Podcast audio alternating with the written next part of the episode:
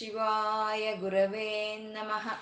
ಓಂ ಶ್ರೀ ಮಹಾಗಣಾಧಿಪತಯೇ ನಮಃ. ಓಂ ಶ್ರೀ ಲಲಿತಾಂಬಿಕಾಯೈ ನಮಃ.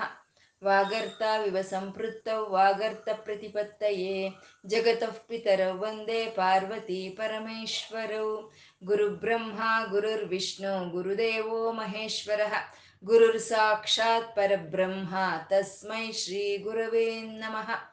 व्यासाय विष्णुरूपाय व्यासरूपाय विष्णवे श्रुतिस्मृतिपुराणानाम् आलयं करुणालयं नमामि भगवत्पादशङ्करं लोकशङ्करम् अज्ञानां जाह्नवीतीर्थं विद्यातीर्थं विवेकिनां सर्वेषां सुखदं तीर्थं भारतीतीर्थमाश्रये शिवाय विष्णुरूपाय शिवरूपाय विष्णवे ಓಂ ನಮೋ ಭಗವತೆ ವಾಸುದೇವಾಯ ಶ್ರೀಮಾತ್ರೇ ನಮಃ ನಾಮ ರೂಪ ರಹಿತವಾದ ಚೈತನ್ಯವನ್ನ ನಾವು ವಿಷ್ಣು ಸಹಸ್ರನಾಮದಲ್ಲಿ ನಾರಾಯಣ ಬ್ರಹ್ಮ ಅಂತ ಉಪಾಸನೆ ಮಾಡ್ಕೊಳ್ತಾ ಇದ್ದೀವಿ. ಸಾವಿರ ನಾಮಗಳು ಒಬ್ಬೊಂದೇ, ಸಾವಿರ ರೂಪಗಳು ಒಬ್ಬೊಂದೇ.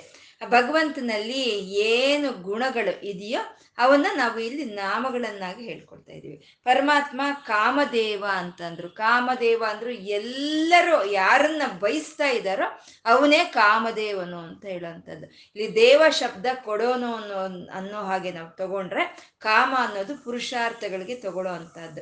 ಅಂದ್ರೆ ಧರ್ಮ, ಅರ್ಥ, ಕಾಮ, ಮೋಕ್ಷಗಳು ಯಾರಿಗೆ ಏನು ಬೇಕಾದ್ರೂ ಕೊಡೋ ಅಂತ ಭಗವಂತನೇ ಅವನೇ ಕಾಮದೇವನು ಅಂತ ಹೇಳೋದು. ಕ, ಮ ಅಂತಂದ್ರೆ ಕ, ಅ, ಮ ಅಂದ್ರೆ ಬ್ರಹ್ಮ, ವಿಷ್ಣು, ರುದ್ರ, ತ್ರಿಮೂರ್ತಿ, ಆತ್ಮಕ ರೂಪವಾಗಿ ಇರೋ ಅಂತ ಪರಮಾತ್ಮ ಅವನು ಕಾಮದೇವನು ಅಂತ ಹೇಳ್ತಾ ಕಾಮಪಾಲಹ ಅಂತಂದ್ರು ಎಲ್ಲರಲ್ಲಿ ಇರೋ ಅಂತ ಕೋರಿಕೆಗಳನ್ನ, ಕಾಮಗಳನ್ನ ಪರಮಾತ್ಮ ಪಾ, ಪರಿಪಾಲನೆ ಮಾಡ್ತಾ ಇದ್ದಾನೆ ಅಂತ. ಅಂದ್ರೆ ಯಾರಿಗೆ ಏನು ಬೇಕೋ ಅದನ್ನ ಕೊಟ್ರೇನೆ ಅವ್ರನ್ನ ನಾವು ಪರಿಪಾಲನೆ ಮಾಡೋದಕ್ಕಾಗುತ್ತೆ. ಹಾಗೆ ಪರಮಾತ್ಮ ಯಾರಿಗೆ ಧರ್ಮ, ಅರ್ಥ, ಕಾಮ, ಮೋಕ್ಷಗಳು ಯಾವುದು ಬೇಕೋ ಅದನ್ನ ಕೊಡ್ತಾ ಇರುವಂತ ಪರಮಾತ್ಮ ಕಾಮಪಾಲಹ ಕಾಮಿ ಅಂತಂದ್ರು ಅಂದ್ರೆ ಎಲ್ಲರಿಗೂ ಏನ್ ಬೇಕೋ ಅದನ್ನ ತಾನು ಪಾಪ ನೆರವೇರಿಸ್ತಾ ಇದ್ರೇನು ಅವನಿಗೆ ಯಾವುದು ಕೋರಿಕೆಗಳು ಅಂತ ಇಲ್ಲ ಅಂತ ಕಾಮಿ ಅಂತ ಅಂದ್ರು ಕೋರಿಕೆ ಯಾವಾಗ ಬರುತ್ತೆ? ಕೊರತೆ ಇದ್ದಾಗ ಬರುತ್ತೆ. ಏನಾದ್ರೂ ಕೊರತೆ ಇದ್ರೆ ಕೋರಿಕೆ ಇರುತ್ತೆ. ಅವನಲ್ಲಿ ಏನ್ ಕೊರತೆ ಇದೆ? ಪರಿಪೂರ್ಣನಾದಂತ ಭಗವಂತನ ಅವನು ಬಯಸುವಂತದ್ದು ಯಾವುದು ಇಲ್ಲ, ಅವನಿಗೆ ಬೇಕಾಗಿರೋ ಅಂತದ್ದು ಯಾವುದು ಇಲ್ಲ, ಅವನು ಕಾಮಿ ಅಂತಂದ್ರು. ಮತ್ತೆ ಯಾರು ಏನ್ ಕೇಳಿದ್ರು ಅದನ್ನ ಕೊಡೋಷ್ಟು ಐಶ್ವರ್ಯಗಳು ಯಾರು ಒಳಗೆ ಸಂಪೂರ್ಣವಾಗಿದೆಯೋ, ಅವನೇ ಕಾಮಿ ಕಾಂತಹ ಅಂದ್ರೆ ಎಲ್ಲರೂ ಬಯಸೋ ಅಂತ ಅವನು ಕಾಂತಹ ಅಂತ ಹೇಳೋವಂಥದ್ದು. ಅಂದ್ರೆ ಇವಾಗ ನಮ್ಗೆ ಬಾಯರ್ಕೆ ಆಗ್ತಾ ಇದೆ. ಬಾಯರ್ಕೆ ಆಗ್ತಾ ಇರ್ಬೇಕಾದ್ರೆ ನಾವು ನೀರನ್ನ ಬಯಸ್ತೀವಿ. ಆ ನೀರಲ್ಲಿ ಆ ಬಾಯಾರಿಕೆ ನೀಗಿಸೋ ಒಂದು ಶಕ್ತಿನೇ ಭಗವಂತನ ರೂಪ ಅಂತ. ಮತ್ತೆ ನಮ್ಗೆ ಹಶುವಾಗ್ತಾ ಇದೆ ಅಂದ್ರೆ ನಮ್ಗೆ ಅನ್ನವೇ ಬೈಕೆ. ಆ ಅನ್ನದಲ್ಲಿ ನಮ್ಮ ಒಂದು ಹಶುವನ್ನು ನೀಗಲಾಡಿಸುವಂತ ಒಂದು ಶಕ್ತಿಯೇ ಭಗವಂತನ ರೂಪ ಅಂದ್ರೆ ಆ ಶಕ್ತಿ ಯಾರಿಗೆ ಬೇಡ? ಎಲ್ಲರಿಗೂ ಬೇಕು. ಹಾಗೆ ಎಲ್ಲರೂ ಬಯಸುವಂತ ಅವನು ಅವನು ಕಾಂತನು ಅಂತ ಹೇಳ್ತಾ, ಕಾಂತ ಅನ್ನೋದ್ರಲ್ಲಿ ಕಾ ಅಂದ್ರೆ ಬ್ರಹ್ಮ, ಅಂತ ಅಂದ್ರೆ ಬ್ರಹ್ಮದೇವರ ಆಯುಷ್ ಪರಬ್ರಹ್ಮನ ಕೈಯಲ್ಲಿ ಇದೆ. ಬ್ರಹ್ಮದೇವರ ಅಂತ ಯಾವಾಗ ಅನ್ನೋದು ಬ್ರಹ್ಮದೇವರಿಗೆ ತಿಳಿದಿಲ್ಲ, ಅದು ಪರಬ್ರಹ್ಮನಿಗೆ ತಿಳಿದಿದೆ ಅಂತ ಹೇಳೋವಂಥ ನಾಮ ಕಾಂತ. ಮತ್ತೆ ಅಂತ ಒಂದು ಅಂತ್ಯವನ್ನು ಮಾತ್ರನೇ ತಿಳಿದಿರೋನು ಅಲ್ಲ ಅವನು. ಕೃತಾಗಮಹ ಅಂತ ಅಂದ್ರು. ಕೃತಾಗಮಹ ಅಂದ್ರೆ ಕೃತ ಅಂದ್ರೆ ಬರೋದು. ಆಗಮನ ಅಂದ್ರೆ ಆಗಮ ಅಂದ್ರೆ ಬರೋದು. ಕೃತ ಅಂದ್ರೆ ಈ ಎಲ್ಲ ಪ್ರಪಂಚವಾಗ್ಬೋದು, ಈ ಪ್ರಾಣಿಗಳಾಗ್ಬೋದು ಯಾವಾಗ ಬರುತ್ತೆ ಅನ್ನೋದು ಯಾರಿಗೂ ತಿಳಿದಿಲ್ಲ. ಒಂದು ಮೊಗ್ಗು ರಾತ್ರಿ ಎಲ್ಲ ಮೊಗ್ಗಾಗಿರುತ್ತೆ, ಅದು ರಾತ್ರಿ ಎಲ್ಲ ಮೊಗ್ಗಾಗಿರುತ್ತೆ. ಬೆಳಗ್ಗೆ ಇದ್ರೆ ಒಂದು ಕ್ಷಣ, ಆ ಯಾವ ಕ್ಷಣ ಅದು ಅರಳಿ ಹೂವಾಗುತ್ತೋ ಅದು ಯಾರಿಗೂ ತಿಳಿದಿಲ್ಲ. ಅಂದ್ರೆ ಭಗವಂತನಿಗೆ ಮಾತ್ರ ತಿಳಿದಿದೆ. ಹಾಗೆ ಯಾವ ಜೀವಿನಾದರೂ ಈ ಭೂಮಿ ಮೇಲಿಗೆ ಬರಬೇಕು ಅಂದ್ರೆ ಅದು ಯಾವ ಹೊತ್ತಿಗೆ ಬರಬೇಕು, ಯಾವ ಕ್ಷಣಕ್ಕೆ ಬರಬೇಕು ಅನ್ನೋ ಅಂತ ಒಂದು ಜ್ಞಾನವನ್ನು ಸಂಪೂರ್ಣವಾಗಿ ಹೊಂದಿರುವಂತ ಪರಮಾತ್ಮ ಅವನು ಕೃತಾಗಮಹ ಅಂತಂದ್ರು. ಮತ್ತೆ ವೇದಗಳಾಗ್ಬೋದು, ಈ ಪುರಾಣಗಳಾಗ್ಬೋದು, ಇತಿಹಾಸಗಳು, ಅಷ್ಟಾದಶ ಪುರಾಣಗಳು, ಅವು ಯಾವ ಸಮಯಕ್ಕೆ ಯಾವುದು ಬರಬೇಕು ಅನ್ನೋ ಒಂದು ಇದನ್ನ ತಿಳಿದಿರೋ ಅಂತ ಪರಮಾತ್ಮ ಅವನು ಕೃತಾಗಮಃ ಅನಿರ್ದೇಶವಪು, ಅಂತ್ಯವೂ ತಿಳಿದಿದೆ ಅವನಿಗೆ, ಆರಂಭವೂ ತಿಳಿದಿದೆ. ಆದರೆ ಅವನು ಹೀಗೆ ಇರ್ತಾನೆ ಅಂತ ಹೇಳೋದಕ್ಕೆ ಸಾಧ್ಯ ಇಲ್ಲ ಅಂತ ಅನಿರ್ದೇಶವಪು ಮ್ಯೂಟ್ ಮಾಡ್ಕೊ. ಅನಿರ್ದೇಶ್ಯವ ಪೂಹು ಅಂತ ಹೇಳಿದ್ರು. ಅಂದ್ರೆ ಅವನು ಹೀಗೆ ಇರ್ತಾನೆ ಅಂತ ಹೇಳೋದಕ್ಕೆ ಯಾರಿಂದಲೂ ಸಾಧ್ಯ ಇಲ್ಲ. ಮನಸ್ಸಿನಿಂದ ಅವನು ಹೀಗಿರ್ತಾನೆ ಅಂತ ತಿಳ್ಕೊಳಕ್ ಸಾಧ್ಯ ಇಲ್ಲ. ಅಥವಾ ಮಾತಿನಿಂದ ಹೀಗೆ ಅವನು ಇರ್ತಾನೆ ಅಂತ ಹೇಳೋದಕ್ಕೆ ಸಾಧ್ಯವಿಲ್ಲದಲೇ ಇರುವಂತ ಪರತತ್ವವೇ ಅದು ಅನಿರ್ದೇಶವಪುಹು ಅಂತಂದ್ರೆ. ವೇದಗಳಿಗೂ ಹೇಳಕ್ಕೆ ಸಾಧ್ಯ ಆಗ್ಲಿಲ್ಲ ಭಗವಂತ ಹೀಗೆ ಅಂತ. ಹಾಗೆ ನಿರ್ದೇಶ ಮಾಡೋಕ್ಕಾಗ್ದಲೇ ಇರುವಂತ ಪರತತ್ವ ಅನಿರ್ದೇಶವಪು ವಿಷ್ಣು ಅಂದ್ರು. ವಿಷ್ಣು ಅಂದ್ರೆ ಎಲ್ಲ ಕಡೆ ಸಂಪೂರ್ಣ ವ್ಯಾಪಿಸ್ಕೊಂಡಿರೋ ಅಂತ ಅವನು ವಿಷ್ಣು ವೀರಹ.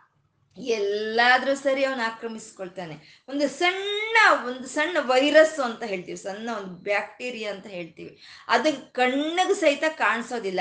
ಅಂತ ಕಾಣಿಸ್ದಲೇ ಇರೋಂಥ ಒಂದು ಸಣ್ಣದಾದ, ಅತಿ ಸೂಕ್ಷ್ಮವಾದ ಜೀವಿಗಳಲ್ಲೂ ಅವನು ವ್ಯಾಪಿಸ್ಕೊಂಡಿದ್ದಾನೆ ಅಂತ. ಅಂದ್ರೆ ಅವನು ವೀರ ಎಂಥದ್ದು, ಅವನು ಧೈರ್ಯ ಎಂಥದ್ದು, ಅವನು ಸಾಹಸ ಎಂಥದ್ದು.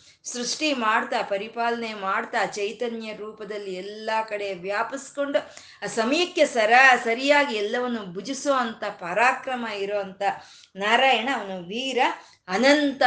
ಅವನು ಅವನು ಒಂದು ಅನಂತನು. ಅವನು ಅವನು ದೇಶ, ಕಾಲ, ವಸ್ತುಗಳಿಗೆ ಅತೀತವಾಗಿರುವಂತ ಅವನು. ಅವನು ಈ ದೇಶದಲ್ಲಿ ಇರ್ತಾನೆ. ಈ ದೇಶದಲ್ಲಿ ಇರಲ್ಲ ಅಂತ ಹೇಳಕ್ಕಾಗಲ್ಲ. ಎಲ್ಲಾ ದೇಶದಲ್ಲೂ ಇರ್ತಾನೆ. ಎಲ್ಲಾ ಕಾಲಗಳಲ್ಲೂ ಇರ್ತಾನೆ. ಬೆಳಗ್ಗೆ ಇದ್ದ ಮಧ್ಯಾಹ್ನ ಎಲ್ಲ ಹೋದ ಸಂಜೆ ಬರ್ತಾನೆ ಅನ್ನೋ ಹಾಗಿಲ್ಲ. ಯಾವುದೇ ಕಾಲದಲ್ಲಾದ್ರೂ ಸರಿ ಆ ನಾರಾಯಣನ ಉಪಸ್ಥಿತನಿರ್ತಾನೆ. ವಸ್ತು ವಸ್ತು ಅಂದ್ರೆ ಪ್ರಾಣಿಗಳು.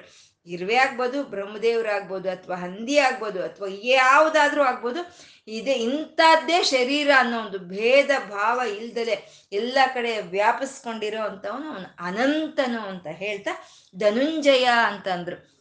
ಧನ ಅಂತಂದ್ರೆ ನಮ್ಗೆ ಯಾವುದು ಧನ್ಯತೆಯನ್ನು ಕೊಡುತ್ತೋ ಅದನ್ನೇ ನಾವು ಧನ ಅಂತ ಹೇಳೋವಂಥದ್ದು. ನಮಗೆ ಧನ್ಯತೆಯನ್ನು ಕೊಡೋ ಅಂತ ಅಂದರೆ ಪಂಚಭೂತಾದಿ ಸೂರ್ಯ ಚಂದ್ರರೇ ನಮಗೆ ಧನ್ಯತೆಯನ್ನು ಕೊಡ್ತಾ ಇದ್ದಾರೆ. ಅಂದರೆ ಅವೇ ಧನ, ಈ ಪ್ರಪಂಚಕ್ಕೆ ಬೇಕಾಗಿರೋಂಥ ಧನ, ಈ ಪಂಚಭೂತಗಳು ಸೂರ್ಯ ಚಂದ್ರರು. ಅಂದರೆ ಅದಕ್ಕಿಂತ ಮಿಗಲಾದ ಅಮೂಲ್ಯವಾದ ಧನ ಅಂದರೆ ಭಗವಂತನೇ ಅಮೂಲ್ಯವಾದ ಧನ.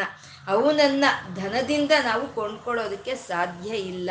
ಅವನನ್ನು ಪಡ್ಕೊಳ್ಳೋದೇ ನಮಗೆ ಧನ್ಯತೆ ಅಂತ ಹೇಳ್ತಾ ಅವನು ಧನುಂಜಯ ಧನವನ್ನು ಗೆದ್ದವನು ಅವನು ಅಂತ ಹೇಳ್ತಾ, ಈ ಪಾಂಡವರಲ್ಲಿ ಮಧ್ಯಮನಾದ ಅರ್ಜುನನಿಗೆ ಧನುಂಜಯ ಅಂತ ಒಂದು ಧನುಂಜಯ ವಾಚಕನವನು. ಒಂದು ರಾಜಸೂಯ ಯಾಗ ಮಾಡಬೇಕು ಧರ್ಮರಾಯನು ಅಂದರೆ ಅತ್ಯಂತ ಧನವನ್ನು ಸಂಪಾದನೆ ಮಾಡ್ಕೊಂಡು ಬಂತ ಅರ್ಜುನನಿಗೆ ಇರುವಂಥ ಒಂದು ನಾಮವೇ ಧನುಂಜಯ ಅಂತ. ಅಂದರೆ ನರ ನಾರಾಯಣರಲ್ಲಿ ಒಬ್ಬನಾದಂಥ ಅರ್ಜುನನು ಧನುಂಜಯನು ಅಂತ ಅಂದರೆ ಅದು ಧನುಂಜಯನನು ಕೃಷ್ಣನ ರೂಪವೇ ಅಂತ. ಅಂದರೆ ನರ ನಾರಾಯಣ ಇಬ್ರು ಅವನೇ ಅಂತ ಹೇಳ್ತಾ ಇರೋವಂಥದ್ದು ಅದು ಧನುಂಜಯ ಅಂತ. ಐಶ್ವರ್ಯವೇ ಅಲ್ಲ ಅವನು ಬ್ರ ಜ್ಞಾನವು ಅವನೇ ಅಂತ ಹೇಳ್ತಾ ಬ್ರಹ್ಮಣ್ಯ ಅಂತ ಅಂದ್ರು ಬ್ರಹ್ಮಣ್ಯ ಅಂದ್ರೆ ವೇದಗಳು, ತಪಸ್ಸು, ಜ್ಞಾನ, ವೇದವೇತ್ತರು. ಇಂಥವ್ರಿಗೆ ಯಾರು ಒಂದು ಹಿತವನ್ನು ಉಂಟು ಮಾಡ್ತಾ ಇದ್ದಾನೋ ಅವನೇ ಬ್ರಹ್ಮಣ್ಯ ಅಂತ. ಹಿತ ಅಂದ್ರೆ ವೇದಗಳಾಗ್ಬೋದು, ತಪಸ್ಸಾಗ್ಬೋದು, ಅಥವಾ ಜ್ಞಾನವಾಗ್ಬೋದು, ವೇದವೇತ್ತರಾಗ್ಬೋದು, ಏನನ್ನ ಧ್ಯಾನಿಸ್ತಾ ಇದ್ದಾರೆ ಅವರು? ಅಂದ್ರೆ ಭಗವಂತನ ಧ್ಯಾನಿಸ್ತಾ ಇದ್ದಾರೆ. ಯಾವಾಗ್ಲೂ ಭಗವಂತನ ಧ್ಯಾನವೇ ನಮ್ಗೆ ಹಿತವನ್ನು ತಂದ್ಕೊಡುತ್ತೆ. ರಾಮ ರಾಮ ರಾಮ ಅಂತ ನಾವು ಧ್ಯಾನ ಮಾಡ್ತಾ ಇದ್ರೆ ಅದು ನಮ್ಗೆ ಹಿತವನ್ನು ತಂದ್ಕೊಡುತ್ತೆ. ಹಾಗೆ ಪರಮಾತ್ಮನನ್ನೇ ಧ್ಯಾನಿಸ್ತಾ ಇರುವಂತ ವೇದ, ಜ್ಞಾನ, ತ್ಯಾಗ, ಈ ವೇದವೇತ್ತರಿಗೆ ಹಿತವನ್ನು ತಂದುಕೊಡ್ತಾ ಇರುವಂತ ಭಗವಂತ ಅವನು ಬ್ರಹ್ಮಣ್ಯ ಬ್ರಹ್ಮಕೃತ್. ಈ ವೇದ ತಪಸ್ಸು ಜ್ಞಾನ ಬ್ರಹ್ಮವೇತ್ತರನ್ನ ಸೃಷ್ಟಿ ಮಾಡಿದಂತ ಪರಬ್ರಹ್ಮನು ಅವನ ಬ್ರಹ್ಮಕೃತ್ ಬ್ರಹ್ಮ ಅಂದ್ರು. ಅಂದ್ರೆ ಸೃಷ್ಟಿ ಕಾರ್ಯನ ಸೃಷ್ಟಿಕಾರಕನಾದಂಥ ಚತುರ್ಮುಖ ಬ್ರಹ್ಮನು ಅಂತ ಹೇಳ್ತಾ ಬ್ರಹ್ಮ ಅಂತ ಹೇಳಿದ್ರು. ಬ್ರಹ್ಮ ಬ್ರಹ್ಮ ಅಂತ ಎರಡನೇ ಬ್ರಹ್ಮ. ಈ ಮೊದಲನೆಯ ಬ್ರಹ್ಮ ಸೃಷ್ಟಿಕರ್ತನನ್ನು ಹೇಳ್ತಾ ಇದ್ರೆ, ಚತುರ್ಮುಖ ಬ್ರಹ್ಮನನ್ನು ಹೇಳಿದ್ರೆ ಎರಡನೇ ಬ್ರಹ್ಮ ಚತುರ್ಮುಖ ಬ್ರಹ್ಮನನ್ನು ಸಹಿತ ಸೃಷ್ಟಿ ಮಾಡಿದ ಪರಬ್ರಹ್ಮನನ್ನು ಹೇಳೋ ಅಂತ ನಾಮ ಎರಡನೆಯ ಬ್ರಹ್ಮ. ಅಂದ್ರೆ ಮೊದಲನೆಯ ಬ್ರಹ್ಮ ಪುರುಷಲಿಂಗ. ಎರಡನೇ ಸರಿ ಹೇಳಿದಂತ ಬ್ರಹ್ಮ, ಅದು ನಪುಂಸಕಲಿಂಗ. ಅಂದ್ರೆ ಒಂದು ಸಗುಣಾಕಾರ, ನಿರ್ಗುಣಾಕಾರ ಎರಡೂ ಅವನೇ ಅಂತ ಹೇಳೋ ಅಂತದ್ದು ಬ್ರಹ್ಮ ಬ್ರಹ್ಮ ಅಂತ ಹೇಳಿದ್ದು ಬ್ರಹ್ಮ ವಿವರ್ಧನ ಅಂತ ಅಂದ್ರು. ಅಂದ್ರೆ ತಪಸ್ಸು, ವೇದಗಳು, ಜ್ಞಾನ, ಬ್ರಹ್ಮವೇತ್ತರನ್ನ ವೃದ್ಧಿ ಮಾಡ್ತಾ ಇದ್ದಾನೆ ಪರಮಾತ್ಮ. ಅವತ್ತಿಗೆ ಅವತ್ತಿಗೆ ವೃದ್ಧಿ ಮಾಡ್ತಾ ಇರುವಂತ ಪರಮಾತ್ಮ ಬ್ರಹ್ಮ ವಿವರ್ಧನ ಅಂತ ಬ್ರಹ್ಮವಿತ್ ಅಂದ್ರೆ ಆ ವೇದಗಳ ಜ್ಞಾನವನ್ನೆಲ್ಲ ಸಂಪೂರ್ಣವಾಗಿ ತಿಳಿದಂತ ಅವನು ಬ್ರಹ್ಮವಿತ್. ಬ್ರಾಹ್ಮಣೋ ಅಂತಿದ್ದಾರೆ. ಬ್ರಾಹ್ಮಣೋ ಅಂದ್ರೆ ವೇದಮಯವಾದಂಥ ಜೀವ, ತಪಸ್ಸಿನಿಂದ ಕೂಡಿರುವಂಥ ಜೀವ ಜೀವನ. ಜ್ಞಾನದಿಂದ ಕೂಡಿರೋ ಅಂತ ಜೀವನ ಯಾರು ಮಾಡ್ತಾರೋ? ಅವರೇ ಬ್ರಾಹ್ಮಣರು ಅಂತ. ಅಂತ ಬ್ರಾಹ್ಮಣರ ರೂಪದಲ್ಲಿ ತಾನೇ ಇರ್ತಾನೆ ಅಂತ. ಯಾಕೆಂದ್ರೆ ಈ ಒಂದು ವೇದವಾಗ್ಬೋದು, ಒಂದು ತಪಸ್ಸಾಗ್ಬೋದು, ಜ್ಞಾನವಾಗ್ಬೋದು ಪರಮಾತ್ಮನಿಗಿಂತ ಹೊರತು ಹೊರತಾಗಿರೋ ಅಂಥದ್ದಲ್ಲ ಪರಮಾತ್ಮನಿಗೂ, ವೇದಗಳಿಗೂ, ಜ್ಞಾನಕ್ಕೂ ತಪಸ್ಗೂ ಯಾವುದು ಭೇದ ಇಲ್ಲ ಅಂತ ಬ್ರಾಹ್ಮಣೋ ಬ್ರಹ್ಮಿ ಅಂತ ಅಂದ್ರು. ಅಂದ್ರೆ ಎಲ್ಲ ಈ ವೇದ, ಜ್ಞಾನ, ತಪಸ್ಸುಗಳಲ್ಲೂ ಯಾರು ಅಂಗವನ್ನಾಗಿ ಹೊಂದಿದಾನೋ ಅವನೇ ಬ್ರಾಹ್ಮಿ, ಬ್ರಹ್ಮಜ್ಞ, ಸಂಪೂರ್ಣ ಜ್ಞಾನ ಇರೋವಂಥ ಅವನು ಬ್ರಹ್ಮಜ್ಞ, ಬ್ರಾಹ್ಮಣ ಪ್ರಿಯ ಅಂದ್ರೆ ಬ್ರಾಹ್ಮಣ ಅಂದ್ರೆ ಮತ್ತೆ ನಾವು ಹೇಳ್ಕೊಂಡ್ವಿ ವೇದಗಳು, ತಪಸ್ಸು, ಮತ್ತೆ ಜ್ಞಾನ. ಇದನ್ನ ಇದಕ್ಕೆಲ್ಲ ಪ್ರಿಯವಾಗಿರುವಂತ ಪರಬ್ರಹ್ಮನು ಬ್ರಾಹ್ಮಣ ಪ್ರಿಯನು. ವೇದ, ತಪಸ್ಸು, ಜ್ಞಾನ ವೇದವೇತರು ಯಾರಿಗೆ ಪ್ರಿಯವೋ ಅವನೇ ಬ್ರಾಹ್ಮಣ ಪ್ರಿಯ ಅಂತ ಹೇಳಿದ್ರು. ಇನ್ನು ಮುಂದಿನ ಶ್ಲೋಕ ಎಪ್ಪತ್ತ ಎರಡನೆಯ ಶ್ಲೋಕ. ಎಂಟು ನಾಮಗಳಿಂದ ಕೂಡಿ ಇರುವಂತಹದ್ದು ಮಹಾಕ್ರಮೋ, ಮಹಾಕರ್ಮ, ಮಹಾತೇಜೋ, ಮಹೋರಗ, ಮಹಾಕ್ರತುರ್, ಮಹಾಯಜ್ವ, ಮಹಾಯಜ್ಞೋ, ಮಹಾಹವಿಹಿ ಅಂತ. ಮಹಾಕ್ರಮ, ಮಹಾಕರ್ಮ, ಮಹಾತೇಜ ಮಹೋರಗ, ಮಹಾಕ್ರತು, ಮಹಾಯಜ್ವ, ಮಹಾಯಜ್ಞ, ಮಹಾಹವಿಹಿ ಅಂತ. ಇಲ್ಲಿ ಮಹಾ ಮಹಾ ಮಹಾ ಶಬ್ದಗಳಿಂದ ಹೇಳ್ತಾ ಇರೋವಂಥ ಶ್ಲೋಕ ಇದು. ಹಿಂದಿನ ಶ್ಲೋಕದಲ್ಲಿ ಬ್ರಹ್ಮ ಅಂತ ಹೇಳಿದ್ರು. ಆ ಪರಬ್ರಹ್ಮನ ಬಗ್ಗೆ ಹೇಳಿದ್ರು. ಆ ಪರಬ್ರಹ್ಮನೇ ಅವನು ಮಹಾ ಮಹತ್ತು ಅಂತ ಹೇಳ್ತಾ ಇದ್ದಾರೆ. ಮಹಾ ಶಬ್ದವನ್ನು ಹೇಳ್ತಾ ಇದ್ದಾರೆ. ಮಹಾ ಶಬ್ದ ನಾವು ಸುಮ್ಮನೆ ಬಳಸ್ತೀವಿ. ಎಲ್ಲದಕ್ಕೂ ಮಹಾ ಮಹಾ ಮಹಾ ಅಂತ ನಾವು ಬಳಸ್ತೀವಿ. ಆದರೆ ಮಹಾ ಶಬ್ದ ಪರಬ್ರಹ್ಮನಿಗೆ ಮಾತ್ರನೇ ಸಲ್ಲೋ ಅಂತ ಶಬ್ದ ಅದು. ಮಹಾಶಬ್ದ ಅನ್ನೋದು. ಯಾರಲ್ಲಿ ಉತ್ಕೃಷ್ಟವಾದಂಥ ಜ್ಞಾನ ಉತ್ಕೃಷ್ಟವಾದಂಥ ವೈರಾಗ್ಯ ಉತ್ಕೃಷ್ಟವಾದಂಥ ತಪಸ್ಸು ಐಶ್ವರ್ಯಗಳು ಯಶಸ್ಸು ಈ ಶ್ರೀ ಎಲ್ಲವೂ ಯಾರಲ್ಲಿ ಇದೆಯೋ ಅವನನ್ನೇ ನಾವು ಮಹಾ ಅಂತ ಕರಿಬೇಕು. ಈ ಮಹಾ ಅನ್ನೋ ಶಬ್ದ ತ್ರಿಮೂರ್ತಿಗಳಿಗೂ ಸಹಿತ ಇದು ಸಲ್ಲೋ ಅಂತ ಶಬ್ದ ಅಲ್ಲ.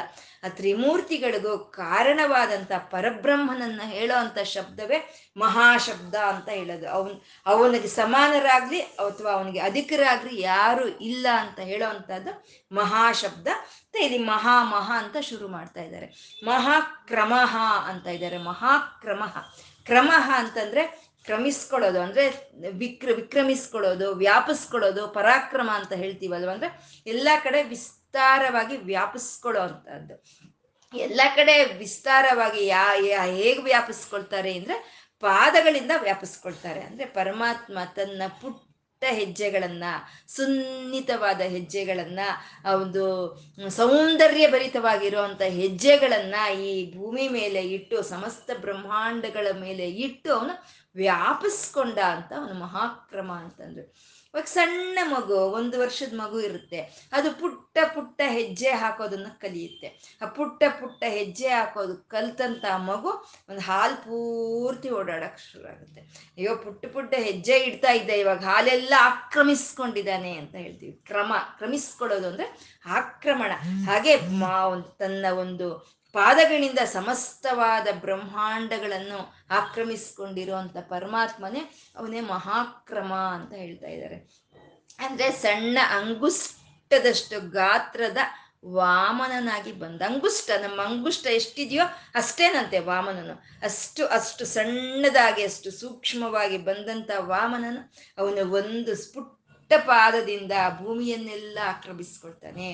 ಅವನು ಒಂದೊಂದು ಮತ್ತೊಂದು ಪುಟ್ಟ ಪಾದದಿಂದ ಆಕಾಶವನ್ನ ಆಕ್ರಮಿಸ್ಕೊಳ್ತಾನೆ. ಇನ್ನೊಂದು ಪಾದವನ್ನ ಬಲಿ, ಬಲಿಯ ತಲೆ ಮೇಲೆ ಇಡ್ತಾನೆ. ಆ ರೀತಿ ಸಮಸ್ತವಾಗಿ ಕ್ರಮವಾಗಿ ಆಕ್ರಮಿಸ್ಕೊಳ್ಳೋವನ್ನೇ ಮಹಾಕ್ರಮ ಅಂತ ಹೇಳೋದು. ಇದನ್ನೇ ಪುರಂದರ ಹೇಳ್ತಾರೆ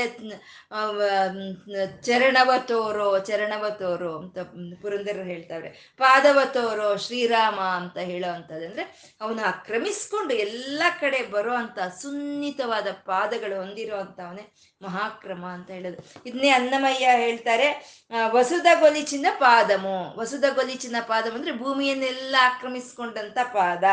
ಬಲಿತಲ ಮೋಪಿನ ಪಾದಮ್ ಅಂದ್ರೆ ಬಲಿ ಚಕ್ರವರ್ತಿ ತಲೆ ಮೇಲೆ ಇಟ್ಟಿದಂತ ಪಾದ. ಬ, ತಲಕಕ ಗಗನಮು ತನ್ನಿನ ಪಾದಮ್ ಅಂದ್ರೆ ಗಗನ ಅಂದ್ರೆ ಆಕಾಶ. ಆಕಾಶವನ್ನೆಲ್ಲ ವ್ಯಾಪಿಸ್ಕೊಂಡಂತ ಪಾದ ಅಂತ, ಆ ಅನ್ನು ಕೀರ್ತನೆ ಮಾಡೋ ಅಂದ್ರೆ ಅಂತ ಪುಟ್ಟ ಪುಟ್ಟ ಪಾದಗಳನ್ನು ಇಟ್ಕೊಂಡು ಎಲ್ಲ ಕಡೆ ವ್ಯಾಪಿಸ್ಕೊಳ್ಳೋ ಅಂತ ಪರಮಾತ್ಮ ಅವನು ಮಹಾಕ್ರಮ ಅಂತಂದ್ರೆ.